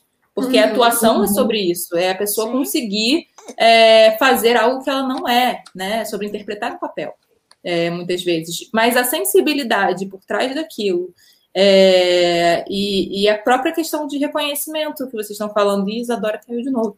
É, é, eu acho é, que é uma coisa que a gente devia estar discutindo mais, assim, a gente discute em escândalos, né? De vez em quando aparece na mídia algum, algum tipo de pressão, mas isso não é. Quer dizer, eu não sei, né? É, qual a experiência de vocês? Isso é muito conversado perto de vocês, e aí. Ou, ou porque assim, perto de mim não era. Eu tive que descobrir é, na, eu na acho merda. Que aqui no Brasil não é tanto, mas a gente já está vendo muito isso em casos lá fora, né? Casos como, por exemplo, falando assim de Hollywood, né? Da Scarlett Johansson, que ela acabou recusando o papel de um homem trans, que ia contar que era a história de um, de um cafetão, né? Dos anos 70, 80, alguma coisa assim. E ela é, recusou essa cinebiografia Justamente porque a, a, comunidade, né, as pessoas trans falaram, não, mais uma história em que uma mulher cis vai fazer esse tipo de papel. Tem vários, né, outros homens trans, atores que podem realizar isso. E, e, são pessoas que não conseguem. Eu acho que o que pesa muito é que são pessoas que têm dificuldade de conseguir outros papéis, outros tipos de papéis. Então, tipo, por que não dar essa oportunidade? E aí a nossa visão ela foi muito nesse caminho, né? Porque a gente fala muito nisso também dessa questão de representação de atores, mas acima de tudo tem que ter essa representação da comunidade nos roteiristas, claro, nos criadores das histórias, mas acima de tudo, eu acho nos executivos, nas pessoas no topo, sabe? Em quem realmente uhum. toma as decisões, porque Sim. são essas pessoas que realmente vão aceitar ou que vão boicotar e, e, que vão, né, eles que batem o martelo, eles que são os donos do dinheiro. No caso da Babu, somos nós. Então a gente falou, bom, nós temos essa oportunidade uhum. na mão, tipo, então Let's. vamos é, vamos fazer esse casting dessa forma, dando essa, essa representatividade de uma forma mais abrangente, assim. É, eu acho que às vezes quando, quando é discutido nessa forma de, de barulho e tal, tipo, é, às vezes o efeito, a, a, pessoa ela só espera passar, entendeu? A, né, os, quando é Hollywood e tal, eles têm muito isso de calma, espera. Se você espera duas semanas, passa, e aí vamos produzir do jeito que a gente ia fazer. É, mas no, no, caso da Scarlett Johansson foi bem, bem grande o escândalo. O, eu esqueci o nome do Ed Redmayne, né? Ele chegou a pedir uhum. desculpas por ter feito uhum. a, a garota. Porque, né, também não, não para a comunidade trans não fazia sentido ter sido ele o ator principal e tal. Mas é, na Babu. O filme também não faz sentido em muitas questões. É, visto né? que é. o filme é sobre a garota dinamarquesa e quem narra o filme, né, é pelo olhar da, da esposa, enfim, sei lá. O filme é, é de quem, afinal, né? Me dá preguiça. É. Não, e isso continua acontecendo. A gente está falando desse caso que, eu não sei, de 2018, da, da Scarlett, mas acabou de acontecer recentemente com a Halle Berry, sabe? Uhum. Tipo, teve. É, eu acabei de ouvir falar sobre isso. E, e, assim, como assim? Tipo, ela estava considerando o papel de um homem trans, né? Que também exatamente mostra essa transição e tudo. E ela falando de uma forma muito sem conhecimento, sem nada, numa live com uma cabeleireira, falando que ela queria cortar o cabelo bem curtinho, porque ela queria começar a entender um pouco mais sobre isso. E What? é, falando de uma forma muito. Não sei, as coisas que eu li foi meio é claro, né? O pessoal caiu matando assim, e ela já, né, falou: "Não, gente, não vou nem não tô mais não considerando esse papel, já tô fora". Mas assim, quem considerou ela para esse papel? São esses executivos, uhum, são essas uhum. pessoas uhum. que continuam permitindo esse tipo de casting, sendo que pessoas, né, a comunidade já falou que não quer mais isso, que quer outro tipo de representação. Então, assim, enquanto a gente não tiver representação nesse topo, nesses lugares, é difícil. É igual é difícil a gente a gente estava comentando recentemente do As Five, né? Que é uma As Five. As Five quando era teve a fase da malhação, nossa, super legal e tal. E a série, a série é ótima, adoro. Mas assim, a sala de roteiristas das Five é só homem branco e pelo menos da. É, não, da malhação, só, agora eles mudaram. É. Era só homem branco e tipo Tá. Da malhação era bem isso. como isso de representatividade, mas quem estava por trás eram só homens brancos lá atrás. Aí agora eles mudaram, nas Five tem, acho que Uma são três série, né? diretores, né? e sendo que duas são mulheres, né? E elas uhum. que trabalharam bastante as cenas de sexo e coisa das meninas. Mas assim, já, né? Porque eles receberam as críticas, teve toda essa questão, então eles, para o seriado, eles foram incorporando. Uhum. É, precisa de barulho, né? Sem barulho, eu, eu realmente acho que não. Não vão, não vão fazer nada. É aquilo do eu, tá tudo certo assim mesmo. Mas uhum. o barulho vindo do público, e de novo, os atores também negando isso. Scarlett Johansson tem que parar de aceitar mesmo que é, é papel que não é para ela. Tipo, aprendeu, entendeu? não é? Show, que bom que você aprendeu. Tô, tô satisfeita, gosto de você. É, porque sem isso não vai. Tem até uma piadinha em Modern Family, né? Do, sobre Scarlett Johansson, né? Do, o Cam fala pra. Eu esqueci o nome da filha deles. é, que ele fala: ah, você é linda, você é uma garota vietnamita linda, não sei o quê. A Scarlett Johansson interpretaria você num filme até o Twitter falar que ela não pode, sabe? Cara, é, é, eu, eu acho uma coisa meio. É porque é complicado você para pensar no lado do ator, né? Porque os atores, justamente, eu acho que tem essa noção de que eles são mais fodas se eles conseguem fazer uma coisa muito distante de quem eles são, na realidade. Assim, pelo menos é o que eu vejo nas minhas amigas atrizes, entendeu? Tipo assim, tem, tem muito essa vibe. E eu, eu acho que às vezes é, o tal do, do bom senso demora quando você tá nesse. O, o, seu impulso quando você pega um papel desafiador é falar, quero, uhum. e, e não parar pensar, né? É, que bom que é, pelo menos tá ela ouviu, né? né? Pra, tá se parando. E eu acho que ela deve, eu acho que ela deve fazer menos, cada vez menos, né? Tipo, cada vez menos chegar no, no nesse momento. É, gente, mais algum ponto que vocês acham importante falar, importante pensar sobre antes da gente ir para a saideira?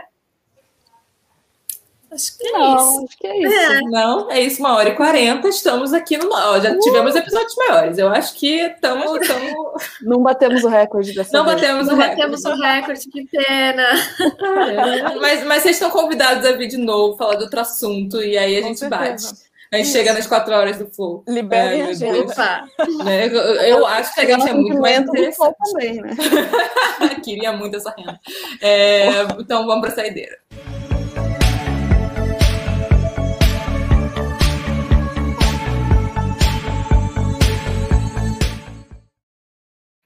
Aí, gente, qual é a indicação de vocês para o nosso público e para nós também, porque a gente sempre pega as indicações no fim das contas, né?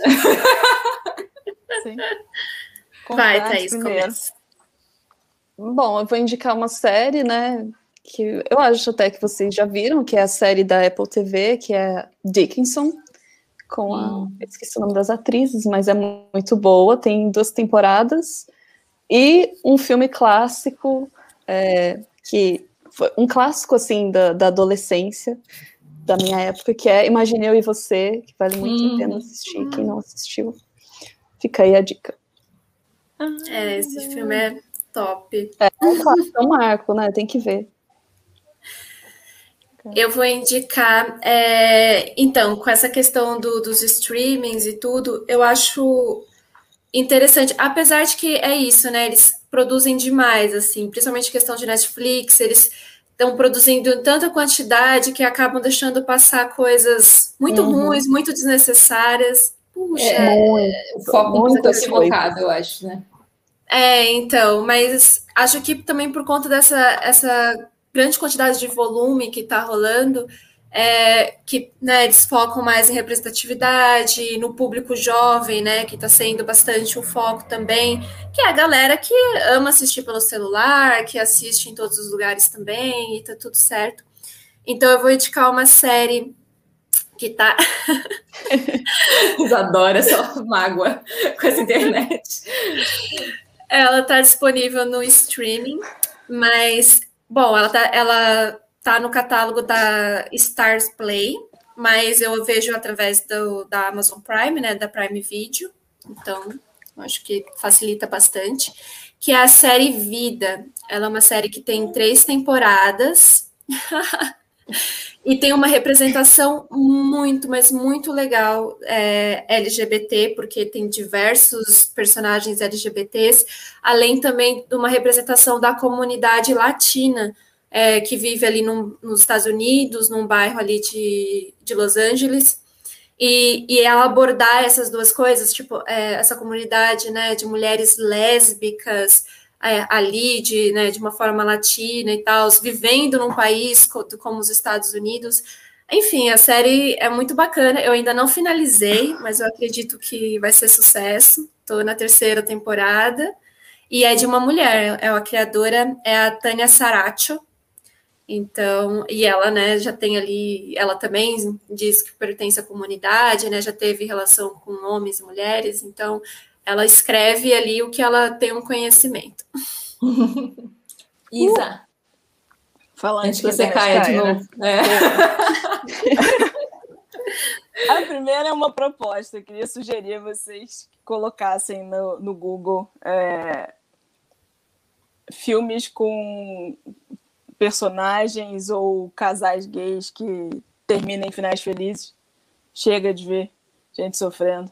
Bota no Google, porque aí vem uma série de listas. O Insider tem uma lista, uh, o Pride tem uma lista, tem um que eu não conhecia, mas adorei. O Gay Times tem uma lista dessas. Vejam pessoas gays sendo felizes, pelo amor de Deus. Não é possível. Uhum.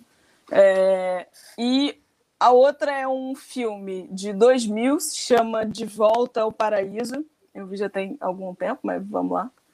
Que é uma comédia romântica bem tradicional, né? De um cara que volta para o interior para cuidar da família, o cara mora na cidade grande, volta para o interior para cuidar do avôzinho, e aí reencontra um amor da, da adolescência, né, na época em que ele não tinha se assumido ainda, enfim.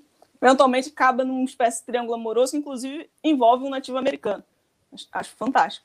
Né? Mais comédia romântica possível, mais curioso possível, e, e a, dá certo, sabe?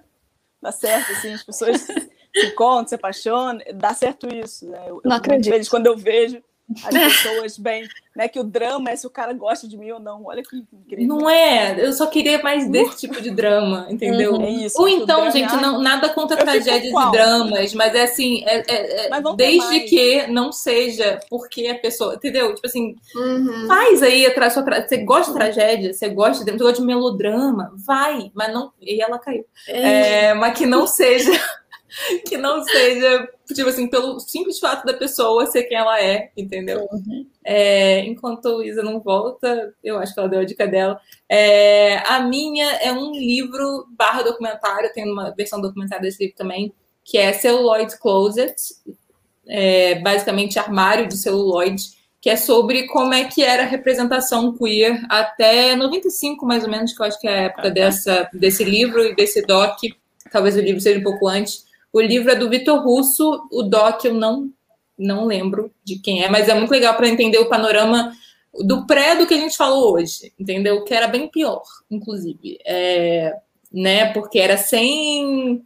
Não estava sendo discutido, sabe assim, quando as pessoas só acham que aquilo lá é uma doença, tem essa época que achavam que isso era uma. Ainda tem gente que ainda acha, né? Mas é, era de fato clinicamente dito como doença, então reconhecido pela sociedade assim, então é, é, um, é, um, é bem legal, o, o, o doc e o livro. E tava esperando a saideira mesmo. Renan indica o provedor para Isa. É... Já tá começando é... a. É isso, gente. Obrigada por acompanharem a gente por é, quase duas horas de falatório. Uh! Mas eu acho que foi um falatório especial, maravilhoso, porque estamos com essas lindas aqui que, que nos identificamos e gostamos muito do conteúdo. Perfeito. Inclusive, outra saideira super importante, vão lá no Babu Coletivo, elas têm um canal com vários curtas, uma websérie maravilhosa, documentário, tem muita coisa boa lá, consumem podcast também, então, assim, só vão lá. E é isso. Então, e tem todos os contatos, redes sociais delas também aqui na descrição, para quem ainda não pegou isso ainda, pode lá pegar, pode lá seguir e Ó, é isso, beijo, gente. O Bosco tá falando um negócio aí. Pode tá falando? Pera. Ah, ah, Nix, vem trazendo bastante assuntos diferentes de representatividade, gosto muito, mas o de hoje foi um que ressoa muito dentro de mim. Oh, bonitinho. Ah. Obrigada, gente. Valeu. Queria que fosse quatro horas, tá vendo? Tem gente falando projeto Flow nessas aí. Não, projeto ah. Flow, eles têm outras coisas. E olha que a gente deixou de abordar várias coisas. É. Deixamos, deixamos. Eu acho que assim, no, no, dia que a gente vai recebendo, que a gente precisa pensar nesse modelo de negócios, hein, Isadora? A gente precisa pensar nesse modelo de negócios. É o que a gente é... faz, amiga. Eu sei, a gente só não consegue concretizar. Mas eu sou uma empreendedora. Eu sou uh, Mas não tá rolando aquele chat, chat monetizado? Nem nisso a gente chegou ainda. Girl. Você tá entendendo? Você tá entendendo? o nível da coisa. É, a gente não consegue nem monetizar este canal, mas vou parar de pensar. Tchau, gente. Obrigada por estarem aqui. Beijo. Beijo, Tchau, galera. Obrigada pela companhia.